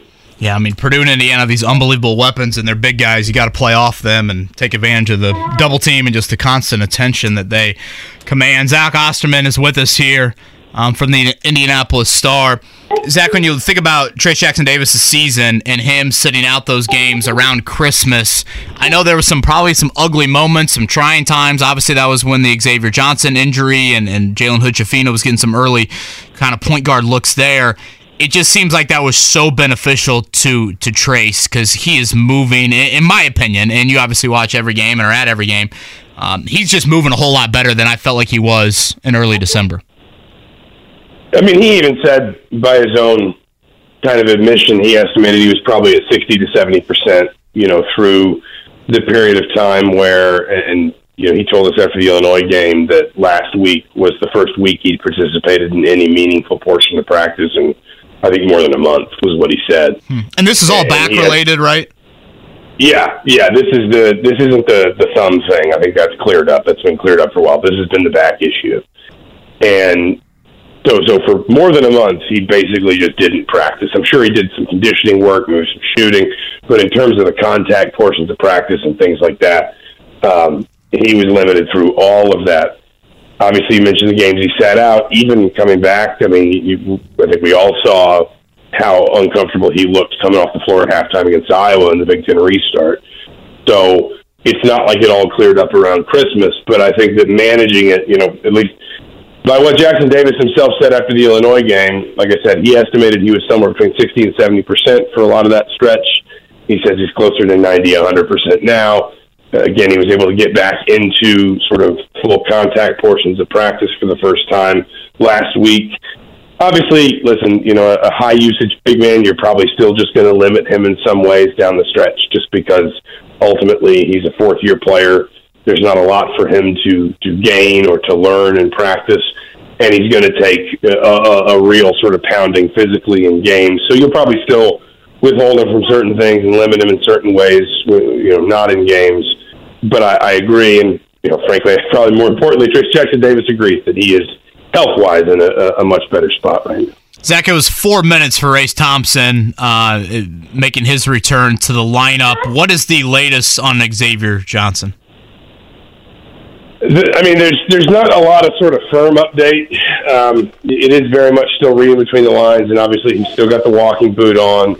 His injury was always always seemed like it was going to be longer term. I mean, his injury always seemed like it was going to require more time, um, if, if for no reason other than because it required surgery. Um, on the other hand, it, you know, I've been on this beat for this is my 10th season for the Star. It's my 15th or 16th season for somebody. I kind of know the, the rhythms of this place, or at least I'd like to think I do. Xavier Johnson put out a um, a video. It was either like Friday or Saturday of, of him working out, him putting up shots, him in the weight room, sort of showing the stuff that he's able to do uh, with Cliff Marshall, even while he's in the boot. You can see him in the boot, even in like the weight room. And that video was tagged um, by IU's like official social media accounts. So that was a video that someone at IU officially made for him. Now I'm not saying he's going to play Wednesday at Minnesota, but I, again, just understanding the rhythms of this place and understanding kind of how it operates. Um, if he was going to be out another two months, nobody would have been like, "Hey, let's make you a video to tweet out and get people excited." So I, I do think it, it it seems like it is moving in a very positive direction with Xavier Johnson. I think it's going to be a little longer. I think it's always been a longer term injury uh, than what Race Thompson suffered uh, at Iowa. Um, but I also don't think Indiana sort of puts that out into the world if there's not some optimism that, that he can make some progress here soon. Zach, I think there are a lot of people that assumed that this was the farewell tour back to Trayce Jackson Davis for Trayce Jackson Davis, but he's got a year of eligibility left.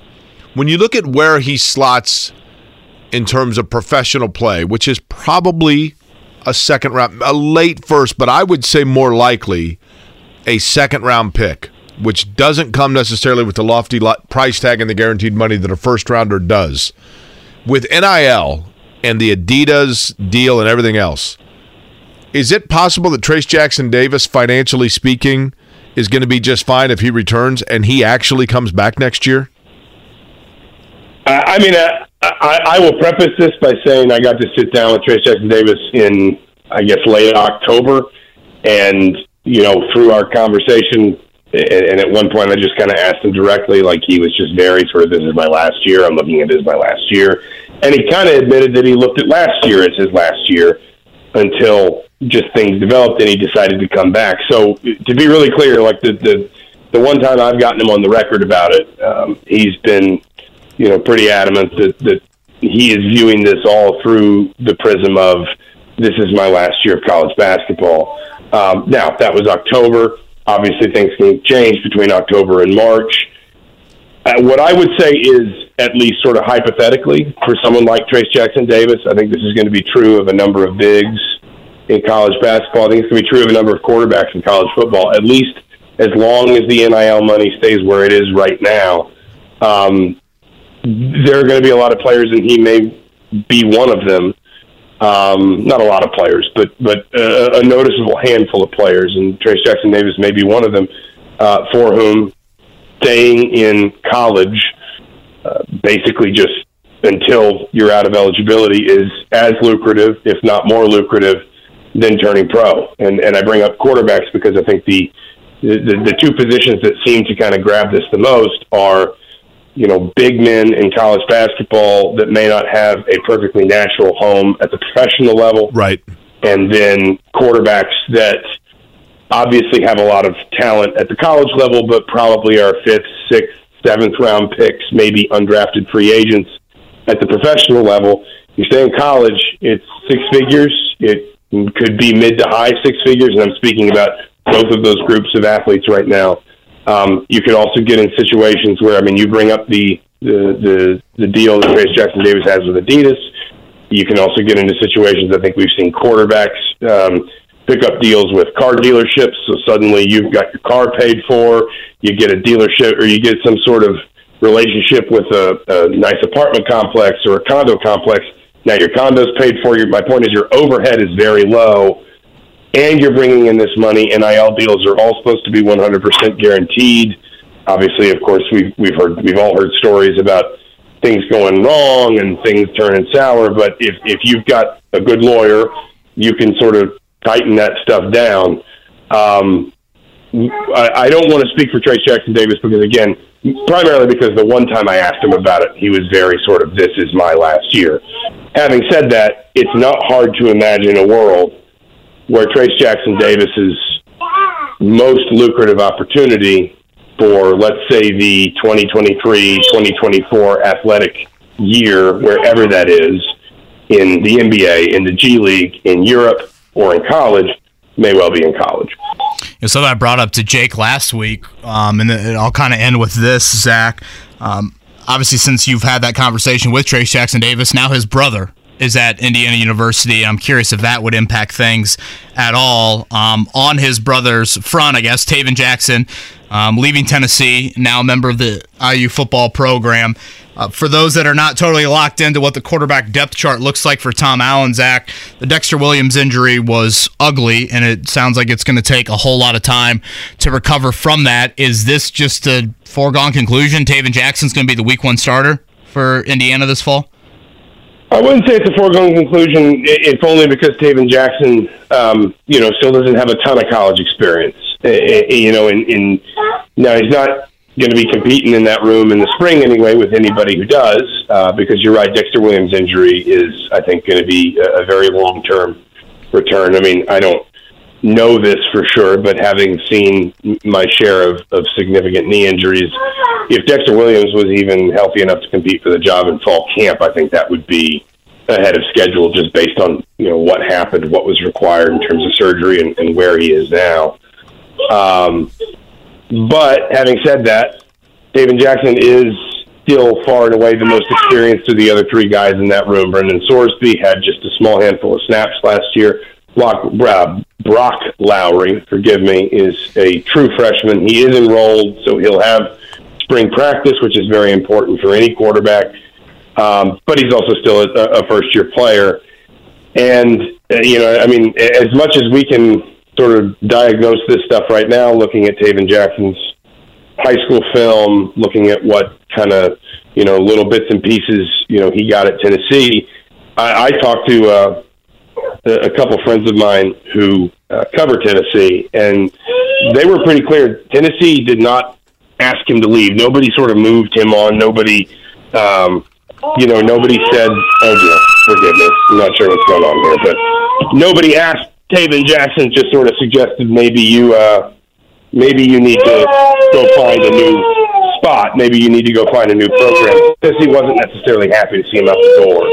And Tom Allen also said when we talked to him yesterday morning, Sunday morning, that Indiana does not intend to add another quarterback to its room uh, before spring season, which basically says to me that Tom Allen is comfortable with the options he has right now, and he'll only reevaluate that quarterback room depth chart if he gets through spring practice and maybe somebody got hurt or there's just clearly a deficiency somewhere. Um, that all to me does point toward Tayven Jackson being, at very least, the front runner for that job. And again, I don't think you can say it's a foregone conclusion when he hasn't thrown a, a pass in anger in an Indiana uniform, even in a spring practice setting. But um, I do think that that you know it's probably fair to assume he is at the head of the line right now. Zach, I'm going to guess maybe some son's tears from having to witness dad watch the Atlanta Falcons for this entire season. Uh, if you think I watched much of the Falcons this season, I got I got a whole other No, they uh, we we you know I heard you say, do we believe in Desmond Ridder? All we believe in is, is failure and pain. So uh, somewhere along the way, it will all go wrong, and that's that's just that's just what we're used to. he is Zach Osterman for the Indianapolis Star. Safe travels to Minneapolis this week, Zach, and uh, thanks for the time, man. Thanks for having me, fellas. Good chatting to you. It's Zach Osterman right there on the Payless Tennessee- Liquors hotline. Uh, Nicholas, I, I think he just goes by Nick. Iamaleava. I believe that's. I'm saying that correct. Oh, see the QB of the big NIL Yeah, deal. I mean, he's like the number one. Matter of fact, a lot of people think he he surpassed Arch Manning in terms of being the number one quarterback prospect in the country, and he is a Tennessee commit. So, if you are in the quarterback room at Tennessee, you probably thought to yourself, "Yeah, might be uh, handing the keys over to yeah, you can see the writing on the wall. yeah." I thought- least.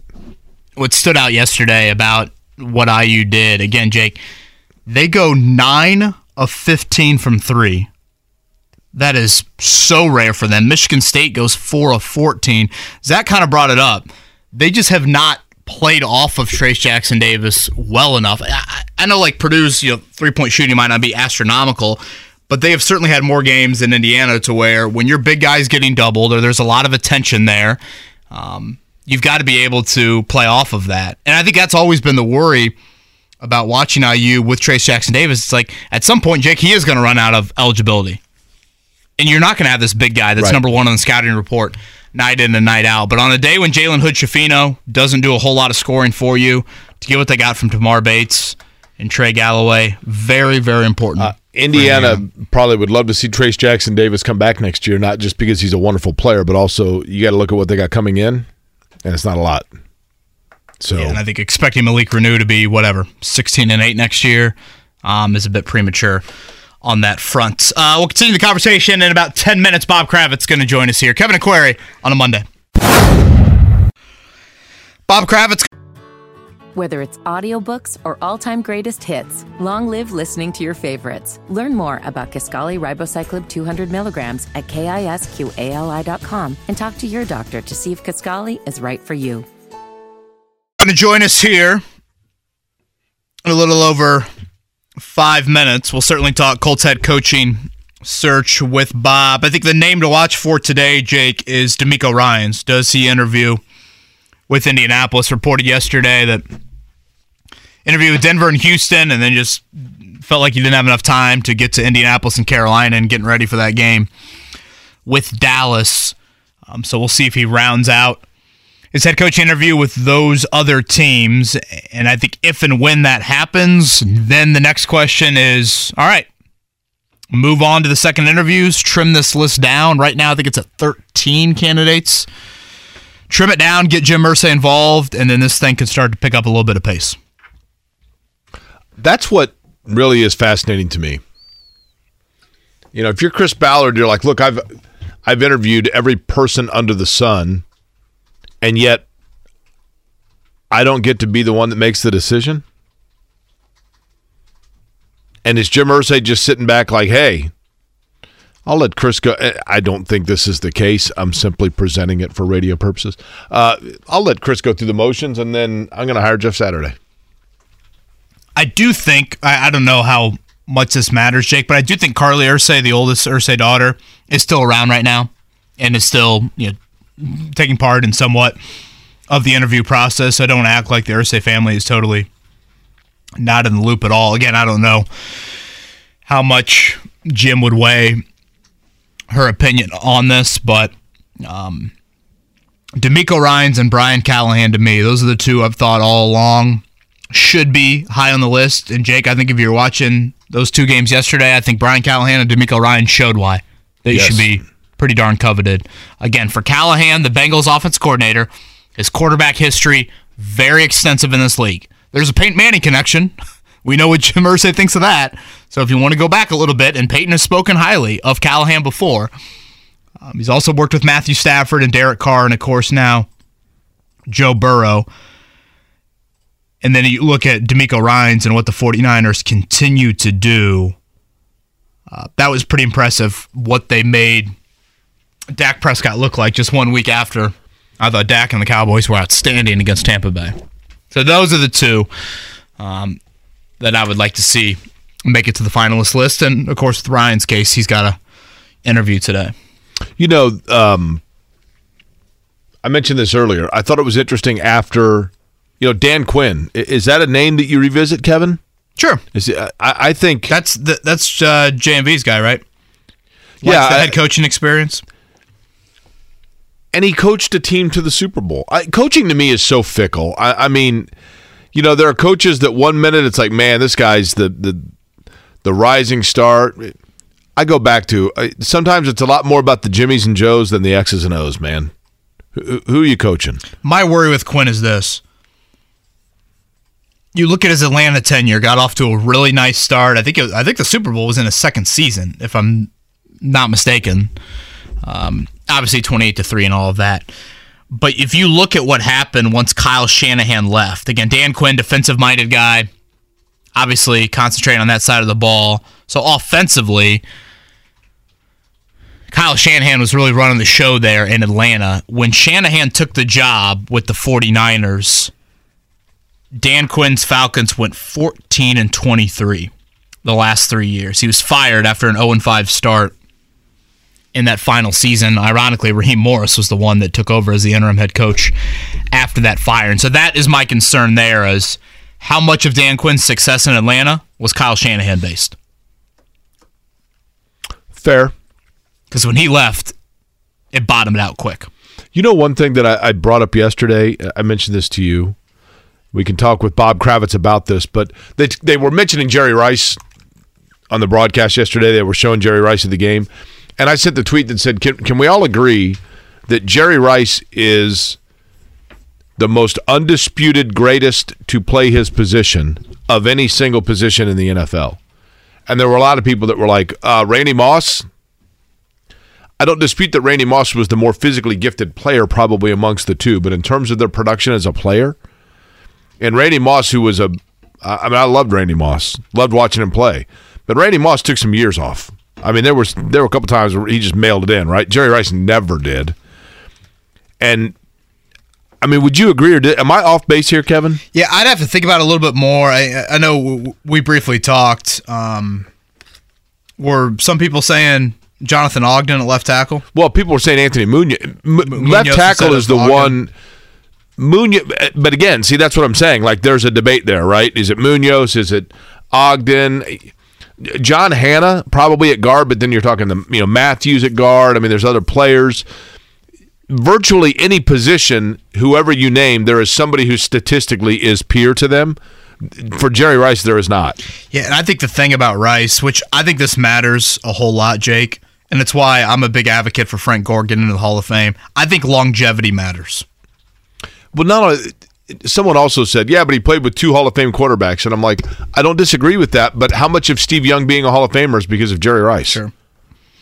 I think you're like what is so to me of all the things that's so impressive about LeBron is his remarkable longevity. No question. I mean, how old is he now?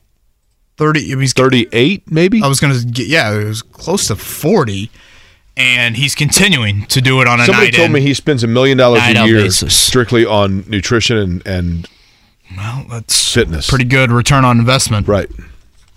I saw a stat the other day, and he's nearing, of course, the all-time leader in NBA in points in the NBA. Might actually be flirting with it when the Pacers host the Lakers are coming up. He's played with, or he's played against eight father-son combinations. Well, you know that when Like he, guys he, he just crossed off Kenyon Martin and Kenyon Martin's son the other night, and Gary Payton's son. when guys are really good players in the league and they're bringing their dad down to get a photo with both of you on the floor after a game, you know you've been around a while and you and you're good. Bob Kravitz joins us next here. Kevin and Query. Whether it's audiobooks or all-time greatest hits, long live listening to your favorites. Learn more about Kisqali Ribociclib 200 milligrams at kisqali.com and talk to your doctor to see if Kisqali is right for you. It is nine o'clock in Indianapolis. Technically, it is nine o'clock everywhere in the Eastern Time Zone. My name is Jake Query, Kevin Bowen, the other voice you hear on this program. It is Kevin and Query here on 93.5, 107.5 The Fan. Joining us now on the Payless Hotline. You can read his work at The Athletic. Bob Kravitz joins us. And Bob, I'm going to begin, I'm going to just nominate you as my fellow old guy here. Okay, we're going to be we're going to be like the two old guys in the Muppets. Um, I don't have a problem with it. I'm not saying that, but this is new and unique to me, and I want you to tell me if you agree or disagree. I don't recall in years past NFL coaching searches being kind of like some sort of a reality show of like we're going to tell you every single candidate here's who today was here and here's who's lined up and it just seems like a much more arduous process than what I remember it being in the past but that's kind of the NFL in general uh, Slash social fiction. media. it's social media yeah Right, right, right. Well, I I think the Colts are going out of their way.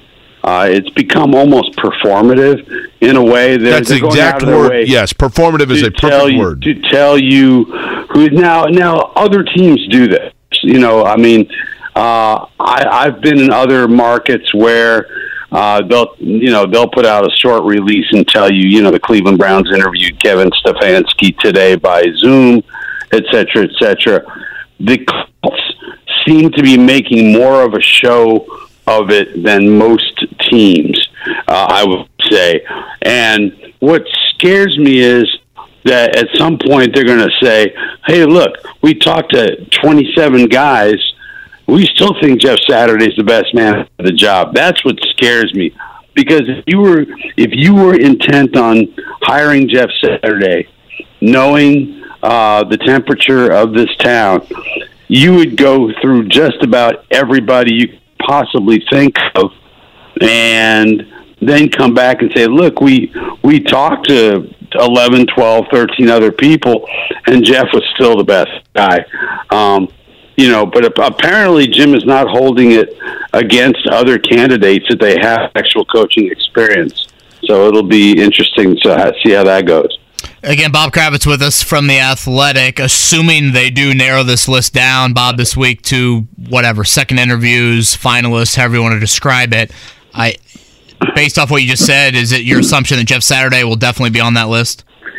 I've got to think so, and I think if he makes the top five, which is amazing to me, you know, just looking just looking at his at his numbers, looking at at, at the amount of experience he does does not have, that that suggests to me that they're they're going to go that route. But uh, I will be very pleased if he doesn't make the top five because that that'll tell us you know they're moving in a different direction. I I go in two different directions here. I like former head coaches. I like guys who are uh, you know heading into their second job like a Raheem Morris, somebody like that who's made the mistakes at the highest level and knows what he wants the second time around. The other kind of coach that really interests me would be the quarterback whisperer, kind of a, a new age Frank Reich, whether that's Mike Kafka or uh, uh, Callahan with uh, with the Bengals, who Peyton Manning absolutely adores. Um, you know, there's uh, Shane Steichen, who's done great jobs calling the plays in uh, Philly uh, and and turning uh, turning Jalen Hurts into a, a great passer on top of everything else. So I, I think there's two ways they can move. Um, I'm I'm not as crazy about defensive uh, coaches as the head coach. Uh, I think you know as this team move forward moves forward, it's all going to be about the young quarterback. But you know I, I'm into the leader of men sort of thing. I, I do like those those former head coaches, so I could go kind of either way uh, uh, along those lines. Bob, I got one more on the coaching front. Um, what do you think happened with the Colts and any sort of interest in Jim Harbaugh?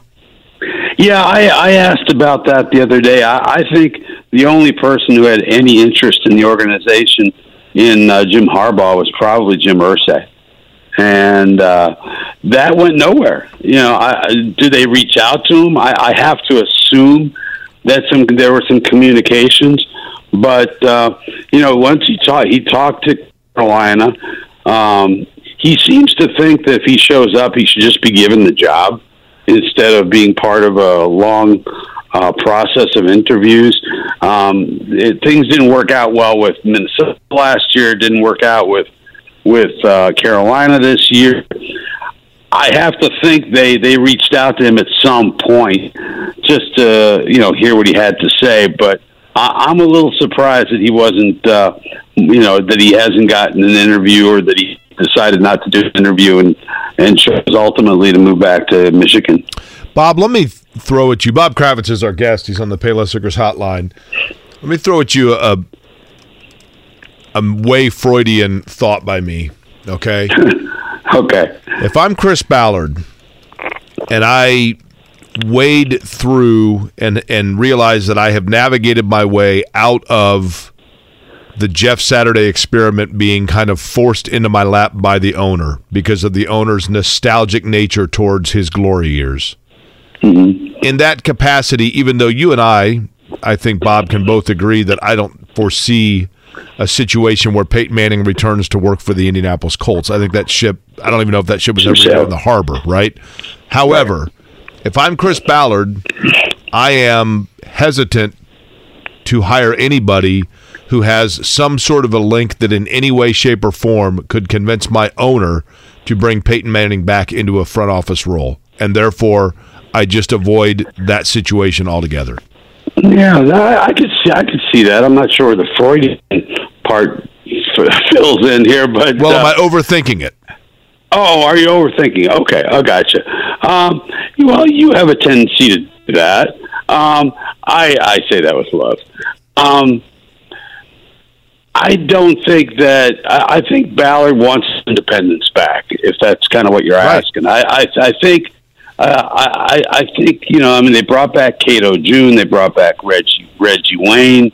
Um, you wonder who else they're going to bring back. You know, Kyle and I mean, I, I have no idea.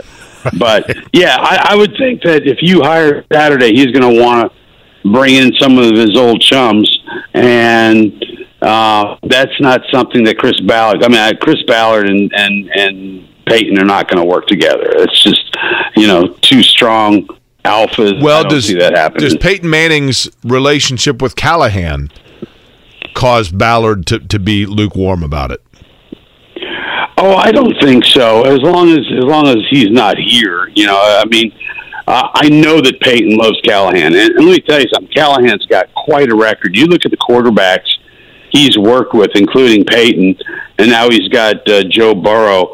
And I don't get caught up in he doesn't call plays. I mean, Nick Sirianni doesn't call plays either. So, I mean, that's Shane Steichen. So the the whole calling plays thing is not that that important to me.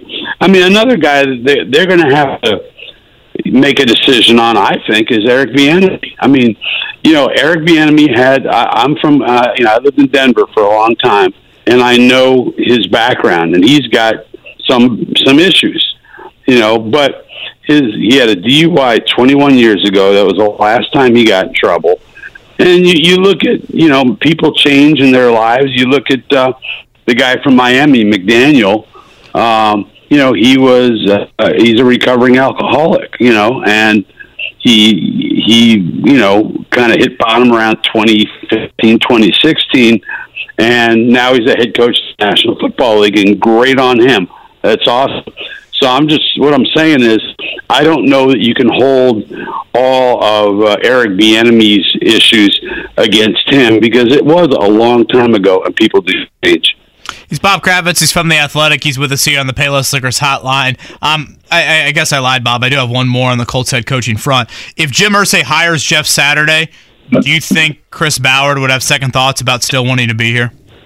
Yeah, uh, boy, you know when when you're making a lot of money, I, I thought the press conference was very telling.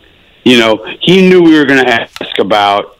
He knew that we were going to ask about Jim's meddling, and he he understands who writes the paycheck. And I would think that he probably stick it out. I really do. He's got young kids are in schools here. I think he'll make a family decision more than a professional decision. And you know, uh, I, I I think he'll he'll take on the challenge. You know, and you know uh, that that that could get potentially very ugly. I mean, he's made it very clear he had no desire to bring in Jeff Saturday the first time around.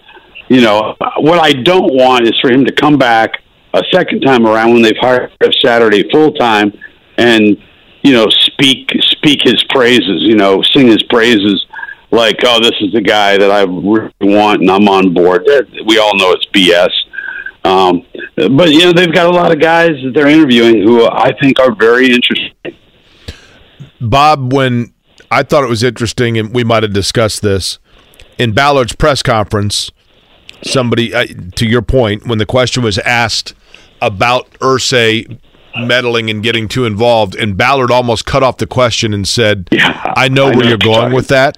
Uh, exactly, and, and exactly. I know where you're going with that. To me, maybe this is Jake Query overthinking it but hearing I know where you're going with that, to me, that is code for I'm blinking twice to tell you that, yes, in fact, you're correct in that, but that guy signs my Right, paycheck, right, so I can't say it, right? Exactly. Uh, look, he, he, there's only 32 of these damn jobs, and yeah, would he find another job somewhere else uh, pretty quickly? Sure, but again, he's got a, a large family. He, uh, he adopted a number of children. Uh, they're all, you know, uh, of certain age in school, and I just don't know that. I mean, that's, that's a hell of a paycheck, man. And there's only 32 of these jobs. He may just he may just for the short term play it out. But yeah, I mean, it's nice to think, uh, you know, it's not your paycheck. You say, oh, I'm not going to put up with this BS. You know, uh, yeah, I mean, it, it would be it would be a slap in the face to Ballard, absolutely no question, and would tell you exactly where he stands uh, as far as the power grid, Indianapolis Colts. But I think I think he'll stick it out.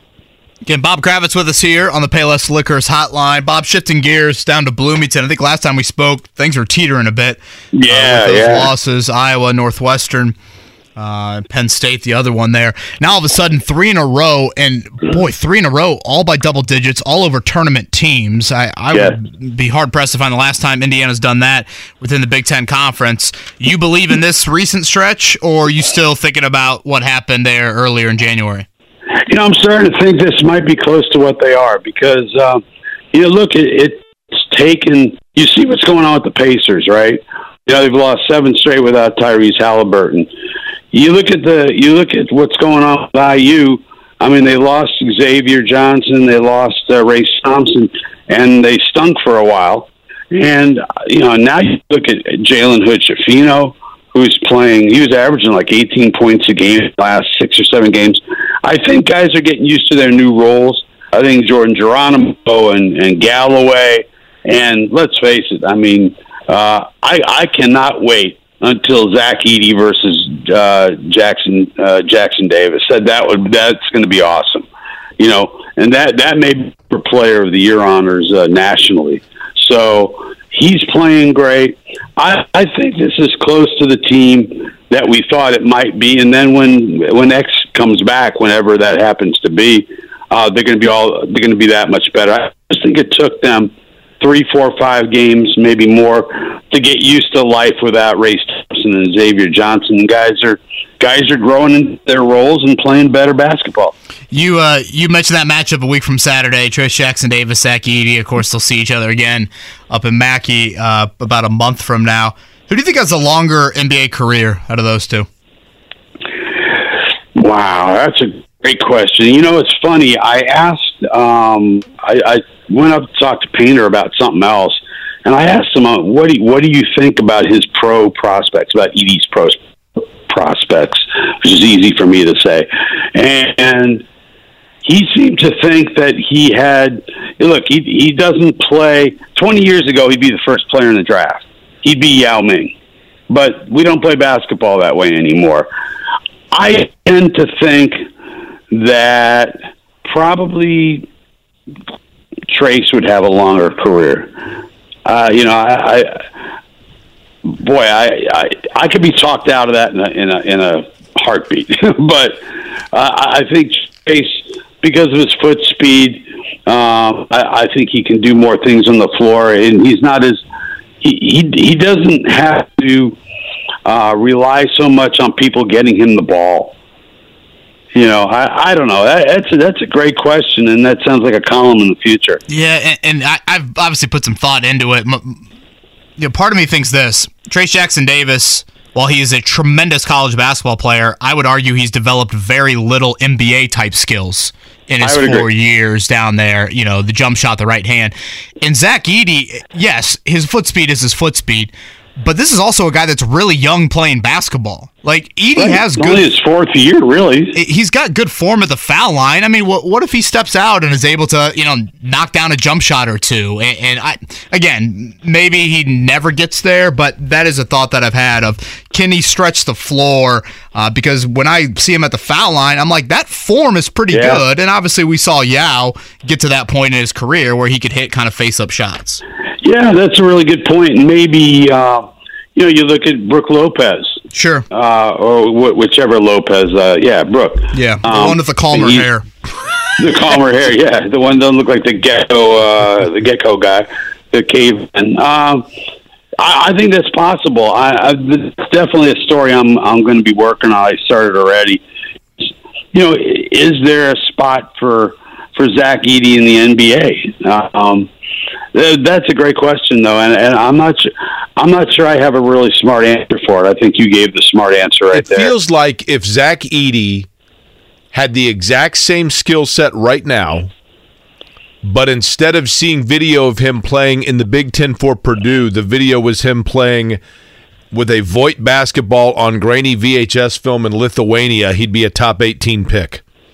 Like there are the, the league is is full of guys that had size and came over from Europe as projects and are collecting huge money sitting on a bench. So why shouldn't Zach Edey get that opportunity? That that'd be my answer on it. You know what I mean? Yeah, yeah. I just I just don't see him having the skill set that say a, a Jokic No, does. I, I don't mean that, but I mean look at like who's the guy that who's the guy that's got like the Doctor Spock ears that plays for the Rockets and has become like a fan favorite because he's like seven foot five. and has- Oh, Boban, Boban. I I mean, you know what kind of? I mean, you can't tell me Zach Edey's not that talented. Yeah. Oh no, no, but he most definitely. I mean, look, there there is room for Zach Edey in the NBA. Whether he's going to be uh, a guy who's going to be a difference maker, that I don't know. I mean, I think this is really, I think it's fascinating. And again, I need to get on that and, and write that. But uh, you know, maybe before they play in a couple of weeks. But um, yeah, who's gonna? I, I don't have a smart answer for that. I, I and again, ne- some people. Neither do I. I, I I'm I'm kind of grasping at straws, but I mean, it's a dude that shoot. I mean, he's got to be close to 75 percent from the foul line this year. Like, Oh yeah, he's got, got- a I mean, great touch. he's got a decent stroke. So yeah, I think that would be interesting to see how that plays out. Um, lastly, before we let you go, Bob, uh, NBA trade deadline two weeks from Thursday. Um, you think Myles Turner will sign an extension by then?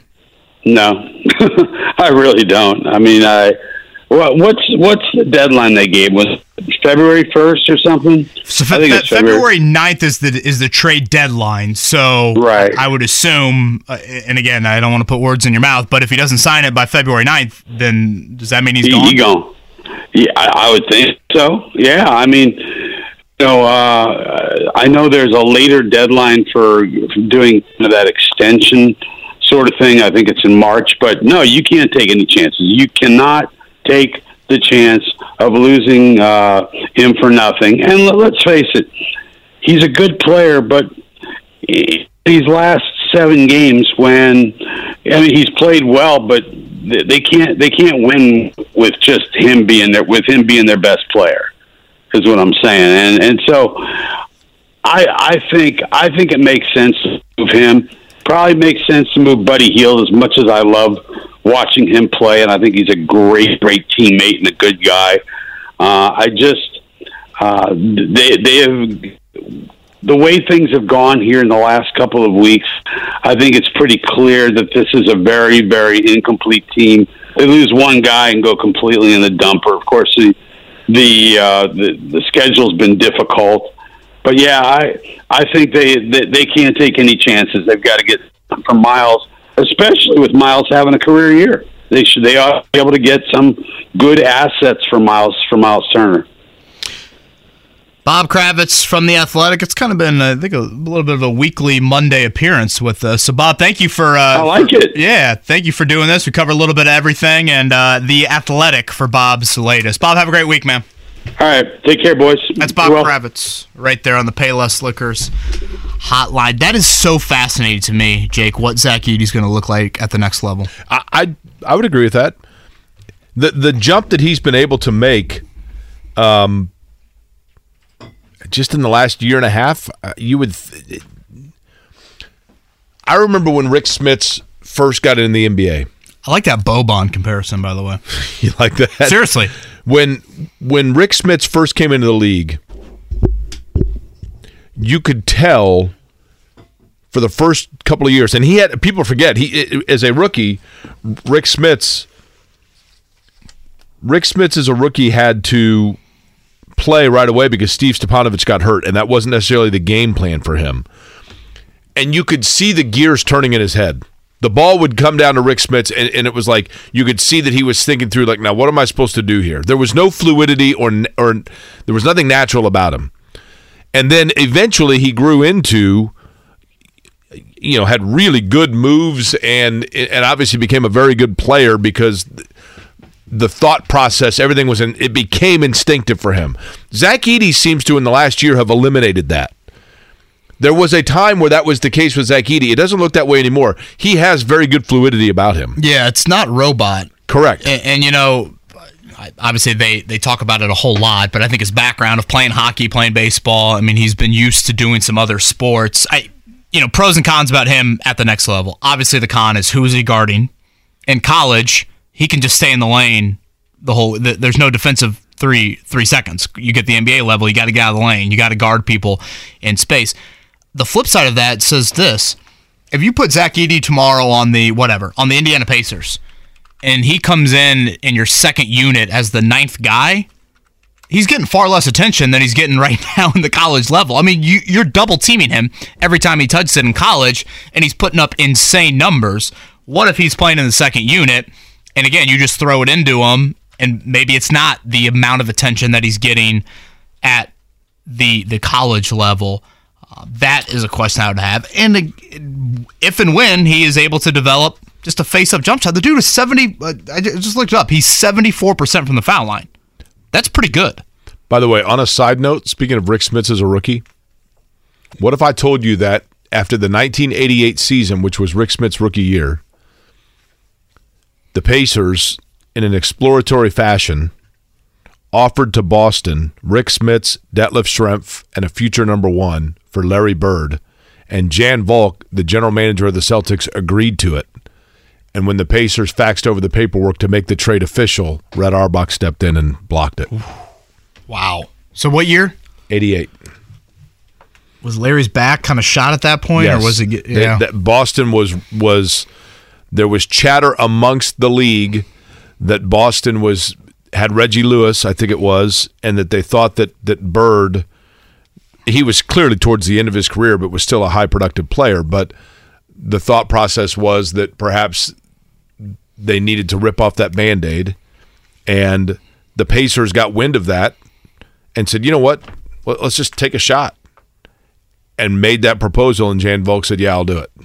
And they had the paperwork on the way, and Red Auerbach called the Pacers and said, uh, zero chance that's happening." I feel like the Pacers have a lot more of those than other franchise. Obviously, the Jordan draft and all of that, but Yeah, the Jordan draft that uh, that trade for Tom Owens to send their future '84 first round pick to Portland probably didn't work out. so that's not the win-win that we were talking about earlier with Pacers Kings. That's right. Wouldn't That's right. qualify as the same. the Pacers. That's great. Or in '78, drafting Ricky Robey instead of, um, you know, or not Ricky. Ro- It was Ricky. Ricky Roby was the name of the kid in Blue Chips, right? I was Ricky- like, r- r- yeah, No, I, am I'm thinking um, Ricky Rubio. I'm like, Rick that, Roby, didn't they wasn't just it? trade him to the Cavs? Rick Robey was the player Got that they the selected in '78 instead of having the foresight like Boston did of selecting the draft rights to Larry Bird a year early. That probably would have worked out better. I, I'm enjoying the Bob Kravitz Monday combos. You can cover everything with Bob. Totally. He's the, the cornucopia Bob is what he Good is. little weekend reset. It's potpourri. Myles Turner watch, two and a half weeks away. That'll be something to continue to keep an eye on as January turns into February. Pop quiz in about five minutes. So 317 239 1070. A brief scan of it. Oh, boy. That's a tough start to the week from Scotty. okay. Well, let's see. Sometimes, Scott, you, you think that, and then so, to me, the pop quiz it, it really just comes down to how, what kind of hints can I come up with. Well, yeah, that's. Yeah. I like to test myself. It's all about that. Jake Parker. Yeah, you, if you have that audio. Hey, Are you new to this program? Well, Parker is. So I'm just making sure Parker, that he just is. so you know, the first thing that you need to know about this program is I love me some me. This is where Mark needs to jump over the the chair and make sure that that, that audio the clip sooner, plays. The sooner we all realize that, the happier we will all be Yeah, as a collective it's the dysfunctional early family. prerequisite to walking in the studio from That's 7 right. to 10 a.m. Uh, for now, before the pop quiz, let's hit a morning check down. The Morning Checkdown, brought to you by Ball State Basketball. Get your tickets at ballstatesports.com on 93.5 and 107.5 The Fan. We'll begin with college basketball where Purdue got out to a big double digit lead over Maryland at the half. The Terrapins started to work things down in the second half, but Purdue holds on to win 58 55. Zach Eady had 24 points and 16 rebounds. Braden Smith and Fletcher Loyer combined for 15. Purdue now set to become the number one team in the land because Temple defeated Houston, who was number one, and Kansas was beaten over the weekend to TCU. Now, we're really going to test Parker here um, because we have some audio from Matt Painter that we were going to play. I'll have Mark find that for us if he can, if Parker can't find it. But uh, yesterday, when talking about Zach Edey and the new defensive style of guarding Zach Edey, this is a guy that at seven foot four is obviously getting fouled an awful lot and not giving up a lot of fouls himself. Matt Painter had an interesting analogy as to exactly what Zach Edey faces game in and game out. You know, it gets frustrating for him. It gets really frustrating for Zach with that. You know, he's he's like a pinata out there. You guys been to a party yet lately where there's a pinata? They really hit him. They, eh? they hit him really hard, and the candy comes out. I don't think there's any candy inside Zach though. But like it, it gets old. It really does. Like as a coach, like you know, you don't want to, you know, complain. You know, play the game, move on. But I, I feel for him. You know, because I'm not, you know, I'm somebody that it's going to have to get extreme before like I, I get upset about stuff, and it's just like I think we're past that. Have you, been, have you been to a party recently with a pinata? And Rosie's third birthday in June. Matt Painter on the invite list now. All of a sudden, bring a pinata down 65. Which which did you have more when you were a kid at birthday parties? Pinatas or pin the tail on the donkey? Oh. Pinatas. Yeah, pinatas. I don't think I've ever played pin the tail. Yeah. You went to parties with pinatas? Played they- it once, Are and that was pinatas one too many a- times. Are they always a little horse, a little donkey type fella? No. Wait, well, Unicornish? yeah, unicorn Yeah, was the uh, most recent one at my daughter's birthday party that she went to. Yeah, Mike. Mike in the YouTube chat was like, "You got to get the pinata for the kid's birthday because, especially at that age, they're so bad at it. They'll just keep on whacking it. That's that's entertainment for an hour. Well, you've got to you, you've you've got to hit it from the top down, Right. Like like like you're chopping at it. Yeah, but again, you don't need some meathead little kid coming in there and just busting it after one little kid. after one shot. See, the one that we had, the one that was at the party, you pulled a string because they're younger kids. So you pulled the string, and then That one- kind of defeats the purpose. there's like hundreds of strings. And then when you pulled finally the one, so they got a bunch of turns, and then when they pulled the one, boom. Oh, you it's never a knew little what was coming. guesswork. Yeah. that's kinda like cool, one actually. It's like a gender reveal. How Ja- long is it? Jake I, be I was just going to that. say, how long is it going to be before some idiot decides to do a pinata gender reveal and then somebody gets hit in the stomach and hilarity ensues? Uh, IU 82, Michigan State 69 yesterday Tuesday. In Bloomington. That is three straight double digit wins for Indiana in the Big Ten. Extremely impressive considering where the season was turning. Trayce Jackson Davis, 31 and 15, and the three point line, which is not something you typically say about IU, was a weapon. Tamar Bates, 5 of 6 from behind the arc.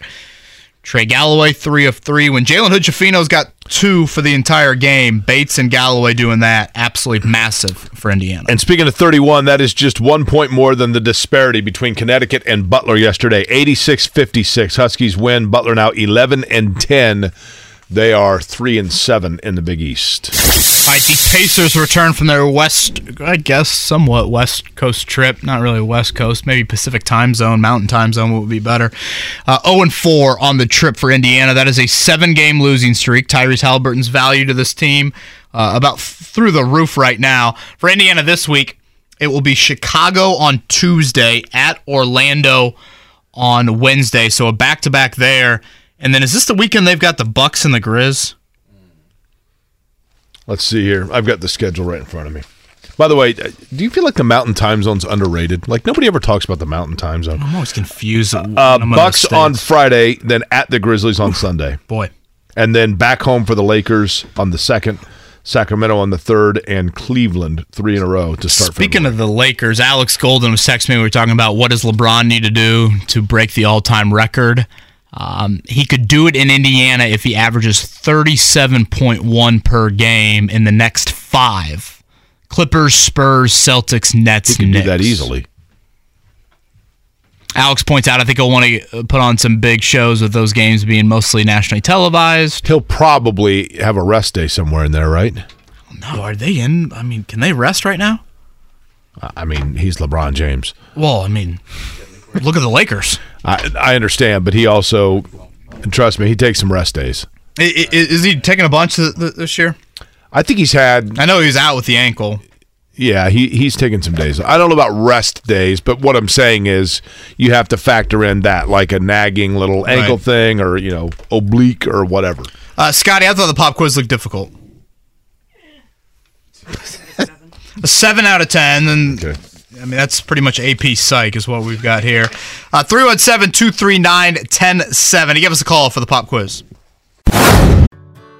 Whether it's audiobooks or all-time greatest hits, long live listening to your favorites. Learn more about Kisqali Ribociclib 200 milligrams at kisqali.com and talk to your doctor to see if Kisqali is right for you. Have you studied? Can you handle the pressure? Sharpen your pencils. It's time for the pop quiz with Kevin and Query. Brought to you by Jiffy Lube, Indiana's favorite oil change since 1985. Okay, I'm looking at it here. You know this. Um, didn't we have Bernie Kosar? Wasn't that one of the answers? I know. I I did a double take. One of the answers. I was like, well, wait a minute, it's Bernie Kosar again. Not the case. Uh, the name to watch again today on the Colts head coaching front, DeMeco Ryans. Uh, does he end up interviewing? Um, and then I would assume the list of first interviews are all but done. But do the Colts throw any more people on that list, or are they moving into the second round of interviews? And think that will be the thing to keep an eye on. It is pop quiz time. Yeah, that one threw me off. Three. Do you remember when I was a kid? Temple's pretty bad this year, right? Temple, who beat Houston yesterday. They're like 11 and 10. I looked it up. They're Yeah. right around 5. Notre Dame should play them. Um, Good to see Notre Dame got a spark off the Mike Brey announcement. Nothing like losing at home to Boston College. Did they really? I think by eight, maybe more. Honestly, they stink. Do you have your list of candidates? Oh yeah, I figure we could map out maybe an hour or two each day the rest of the week to kind of go over those on the show. You know when when you mentioned facetiously Randy Bennett, didn't didn't we mention him from St. Mary's? Uh huh. And I sent him a, a text and said, I- and that I don't know him well, but he's become a friend of the show. And I said, yeah, we, we're we're fully on the Randy Bennett to Notre Dame train. And he sent back a flippant comment, but and that opened kind of this dialogue between the two of us about college basketball. And he, the two things he said, he's like, Indiana's having a really good year because Trayce Jackson Davis is obviously a great player. And keep in mind, they eliminated Indiana last year. Uh, and then he said, but Purdue is extremely fun to watch because they're so well coached. I thought that's probably pretty true, right? I was hoping you'd give me more insight into the Notre Dame search. I thought you were going to say uh, Brad Stevens' wife's always been fond of the South Bend area. Randy Bennett replied and said, like, no, actually, uh, I'm not going to apply there because they've already they've already hired Bill Self. Mm-hmm. Right, Nobody yeah, knows it. Yeah. Calipari's actually heading up to South Bend. Yeah, right up 65 to 31. And yeah. Um, all right, it is time for the pop quiz. Jake, give me number one through eight. Uh, we'll go with you know what Purdue is about to be ranked number one, so we will go with number one. How's that? Who we got, Parker? We got Martin on the line. What's up, Martin? Hey, boys, how we doing this morning? Can we call you Marty? Heck yeah, Jake. Sure. I, uh, I had a roommate in college, uh, real name Martin on the birth certificate, but went by Marty. So I was curious if that might be you. But I assume you didn't go to Indiana and graduate there in 2012. I did not. I went to Ball State and graduated in 2008. Chirp, chirp. Can can Michael Lewis come to Notre Dame, or would that be bad for Ball State? I'm not sure it would be that great for Notre Dame. Really? Tell me more. Well, I mean, it's hard to gauge if any, anybody in the MAC is any good, especially now with you know, it's just a feeder. All those all those non-power six conferences in college hoops are just feeder programs for other, you know, bigger programs. If you've got a great player, has a good freshman year, they're gone. So it's hard. It's going to be hard for him to really stand out. I think. It's an interesting point. Um, Ball State did lose on Friday night to Kent State. They've got Buffalo. Like they had, they had the MAC. Their center was the MAC freshman of the year last year, and Lewis got him to stay. But I mean, you're going to have to do that every single year moving forward. He, I mean, he did it once, but he's got to do that two more times. And I just Uh, it's so exhausting to re-recruit your roster. Hey, Martin, when you were when you were at Ball State, like you know, if, you, if people go to a Purdue game, it's like you got to go to Harry's. People go to an IU game, and you know, if you're an alum, you go to Nick's. Otherwise, you go to Kilroy's. Like, what's the bar in Ball State where you guys hung out? The Chug, right? Yeah, I was cutting a rug down at the place called the Chug. Yep. okay. Were you a, were you a rug cutter, Martin? Or you uh, you, you Easy like to now. you like to fancy yourself as a John Travolta type? Are you a Saturday Night Fever type dancer? Nobody wants that, Jake. Nobody wants that. Fair enough. Uh, Martin, Now, what about what about Kevin Dill went Street? the other side with the with the the phrase there, but that's okay. Uh, Martin, it was is Dill Street still around? I don't think Dill Street is. No, I think they got that. I think that place got shut down. That was the one that had the upper decker, and yeah, that was that was kind of sleazy. Yeah, You know, I went to. Dill Street and got myself in kind of a pickle. You know what I mean? Uh, hey, Mar- Martin, what high school are we talking here for you? That was pathetic. Uh, so I moved here uh, my sophomore year of high school. Uh, my dad was with the Ball Corporation, so we moved from St. Louis to here. Uh, you know, 'cause at the time the Ball headquarters was still in Muncie, so I went to Yorktown, uh, class of 2004. Now, I think we've, I think you and I might have discussed this once before. Are you a, so you would have been in St. Louis during, depending on what year you moved here, right around the greatest show on turf, right? I was, and that makes me terrified with the Colts, man, because I've seen that apathy creep in into a city where the Rams went from the hottest thing on television, you know, on you know primetime games three, four times a year to gone within a decade, and it it, it just terrifies me with what's going on with the Colts. That's a pleasant thought here on this Monday morning from Martin from Muncie. Martin, would you agree with this before we begin the pop quiz?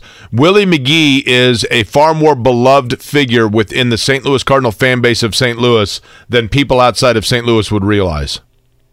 Oh yeah. Oh, absolutely. Yep. Yeah. and that- Yeah. One hundred percent. I mean, they do it right in St. Louis. I've got. I mean, man, I was there in '98. I was twelve. My dad was in charge of handing out the season tickets for his company, so I saw about you know, gosh, probably eight or nine of McGwire's home runs. I was there in 2011 for Game One of the World Series. I mean, it's You know, it's fitting that when McGwire was it's fitting when McGwire was playing, you would have been uh, drinking juice boxes um, during the games. All right, would you like for me? That would be Jake, or for Kevin to lead you off with question number one. ah, Jake. All right, here we go. Wow, this is this is very fitting based on what we just talked about. Three of the four teams played in Sunday's conference championships games. Three of the four, I should say, were in the Final Four last season. Name the team that reached the conference championship game last season that did not make it this year.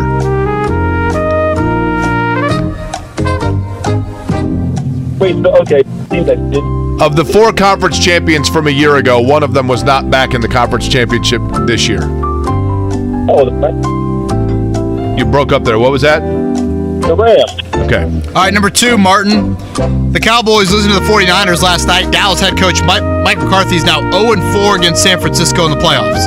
The four losses against the Niners put him in a tie for the most losses by head coach versus a single team in NFL playoff history. Name the Hall of Fame coach who also had four losses against one team in the postseason. A. Tom Landry, B. Chuck Noll, C. Tony Dungy, or D. Bud Grant. Mm, Tony Dungy. Probably what I would have guessed. All right, question number three. Last night's record tying ninth playoff meeting between the Cowboys and the Niners took place at Levi's Stadium in Santa Clara. Where was the first Cowboys 49ers playoff game played? Was it Texas Stadium, Candlestick Park, Kezar Stadium, or the Cotton Bowl? Cotton Bowl. Okay. All right, number four, Martin. The 49ers advanced to the NFC title game for the 18th time in franchise history, extending their record. Name the team second on that list for the most conference championship game appearances in league history. Patriots, Cowboys, Raiders, or Steelers? Steelers. All right, last question. Top ranked Houston lost at home to Temple yesterday. The Cougars were a 19 point favorite over Temple. Name the last team to upset the number one men's basketball team while being an underdog of more than 19 points. And I will tell you, they won at Duke as a 27 and a half point underdog in November of 2019. You say Underwood or Underdog? Nice. Was it Chaminade, Eastern Illinois, Stephen F. Austin, or Maryland, Baltimore County? Oh God! So under so where did where was Brad Underwood before Illinois? He was either at Chaminade, Eastern Illinois, Stephen F. Austin, or Maryland, Baltimore County. Martin, this team should have beat Notre Dame in the second round of the tournament eh, six or seven years ago. Notre Dame had a tip into the buzzer by Rex Pflueger to win the game. Stephen F. Austin. How do you know that?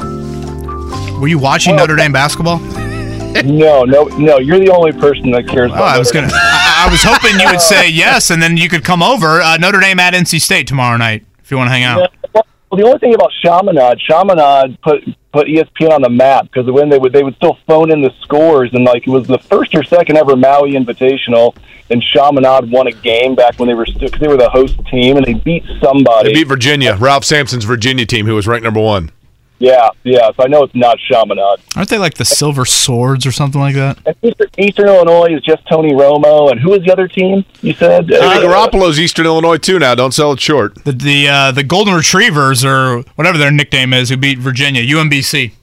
Yeah, Oh yeah, yeah, yeah, yeah, yeah. two Okay. Virginia victors in there. All right, let's see how Martin did in the longest pop quiz in the history of the show. The That's one right. team that reached the conference championship game last season, but is not back there this year. Jake, Uh, just like they're not back in St. Louis, the Los Angeles Rams is correct. the Hall of Fame coach, who also had four losses against one team in the postseason. Mike McCarthy is one. Martin said Tony Dungy for the other. Think classy looking hats and an offensive line that all stands up on the two count. Tom Landry was correct. Kezar Stadium was correct for question number three. The Steelers was right, and Stephen F. Austin. Thank you, Martin. correct. Martin's a cool dude. Um, speaking of the Steelers, Cut a rug at the chug. I am a little curious that uh, one Steelers assistant we have not seen. I believe Arizona is the only team that's interviewing him. Uh, that would be Brian Flores. You surprised we haven't seen that name more? I am. Whether it's audiobooks or all-time greatest hits, long live listening to your favorites. Learn more about Kisqali Ribociclib 200 milligrams at kisqali.com and talk to your doctor to see if Kisqali is right for you. surprised. Uh, Did he hurt himself by? He it shouldn't factor in because I think he was right in the manner in which he left in the lawsuit, but maybe that hurts him. I don't know. It's kind of a shame if that's the case. All right, uh, one final time, Kevin and Query. So last night, Mark uh, threw out a tweet on Kevin and Query. By the way, give us a follow over there. Shameless plug. Um, he goes, "There's no Colts game to get a post game headlines, but let's try something a little different in five words or less. Describe thoughts on the head coaching search so far." So go over a few of those tomorrow. Again, I'm not expecting a whole lot today outside of potentially DeMeco Ryans. And I think probably the next thing to look out for would be do we see some trimming on the Colts head coaching search? I, I know it's been a popular thing today, Jake, about like why is all this information out there? I just think so much of it is social media agent driven. And, and as someone that used to be inside that building and the fact that you couldn't like publicly state anything that was going on with the Colts head coaching search when the Tom Pelisseros of the world were reporting everything, that would be very frustrating. So I'm glad that the Colts publicly state that they have these interviews because, or else it's just Adam Schefter saying it. Schefter's like, hey, the Colts just got done interviewing DeMeco Ryans. Why not just the Colts come out and Yeah, say it? that's fair. It's going to be reported by the agent in two minutes, anyways. Because the agent wants that info out there because they want their client propped up. It just seems to me like any more like it's fascinating to me. It's like You just interview everybody. Like, does anybody? I mean, do people apply for these jobs anymore, or do they just call and go, "Hey, we want"? I mean, I get it. Like, it's such an exclusive position and unique opportunity that they just call you and say, like, "Hey, we're interviewing you." Okay. Yeah, I don't think Chris Bowers reading many cover letters for the old Right. Colts head coaching job. Now, George O'Leary is thankful for that, right? Mm. Boy, not a great era for old George. What was it that George O'Leary had falsified on his resume? I believe a degree from another university. Was he not a graduate? I don't think so. That was a wild hire. He was think from, about it. He was where at South Florida. Uh, Georgia him? Tech's what Oh, that's right. That's popping right. into my head. And then he went to either South or, or Central Florida. And then did they get Willingham after, or were they firing Willingham? Was it Weis after? No, I think it was O'Leary to Willingham, right? Boy, that's Weis is the one that. Did you like Weis at first? Uh, sure. I mean, yeah, they had a hell of a year.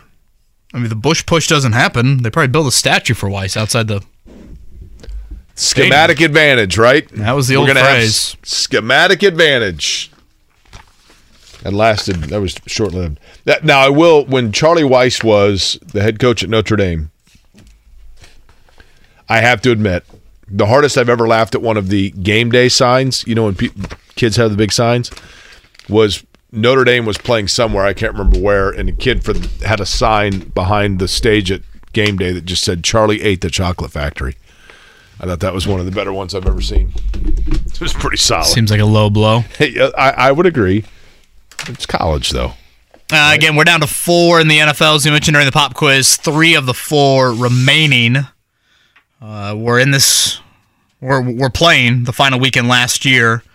Uh, if you're looking for Colts head coaching interest on these final four teams, you'll find them. Each team has a coordinator that the Colts have interviewed or are trying to interview. In DeMeco Ryans' case, Ryan is is the only defensive uh, coordinator. Shane Steichen, the OC for Philly. Brian Callahan, the OC for the Bengals, and Eric Bieniemy, the OC for the Chiefs. So still have some Colts interest, which is another reason why I think this process will take a little bit while to play out because obviously if you like some of those candidates, two of them are going to be in the Super Bowl. That's going to linger a little bit longer. That's the thing. That's the thing. It's going to make it linger more, right? And of course, the McDaniel. I think honestly, some of it too, Jake, is PTSD from Ballard about what happened with Josh McDaniels. I do think that's some of it. That's fair. So Philly is the interloper among those who are returning from conference titles a year ago, but they are the second most recent Super Bowl winner of the four, right? It makes sense, right? Kansas City would be the most. That's right. And Patrick Mahomes' high ankle sprain watch will be something to keep an eye on all week long. We'll have it covered noon to three, three to six. We'll talk to you tomorrow, Kevin and Query.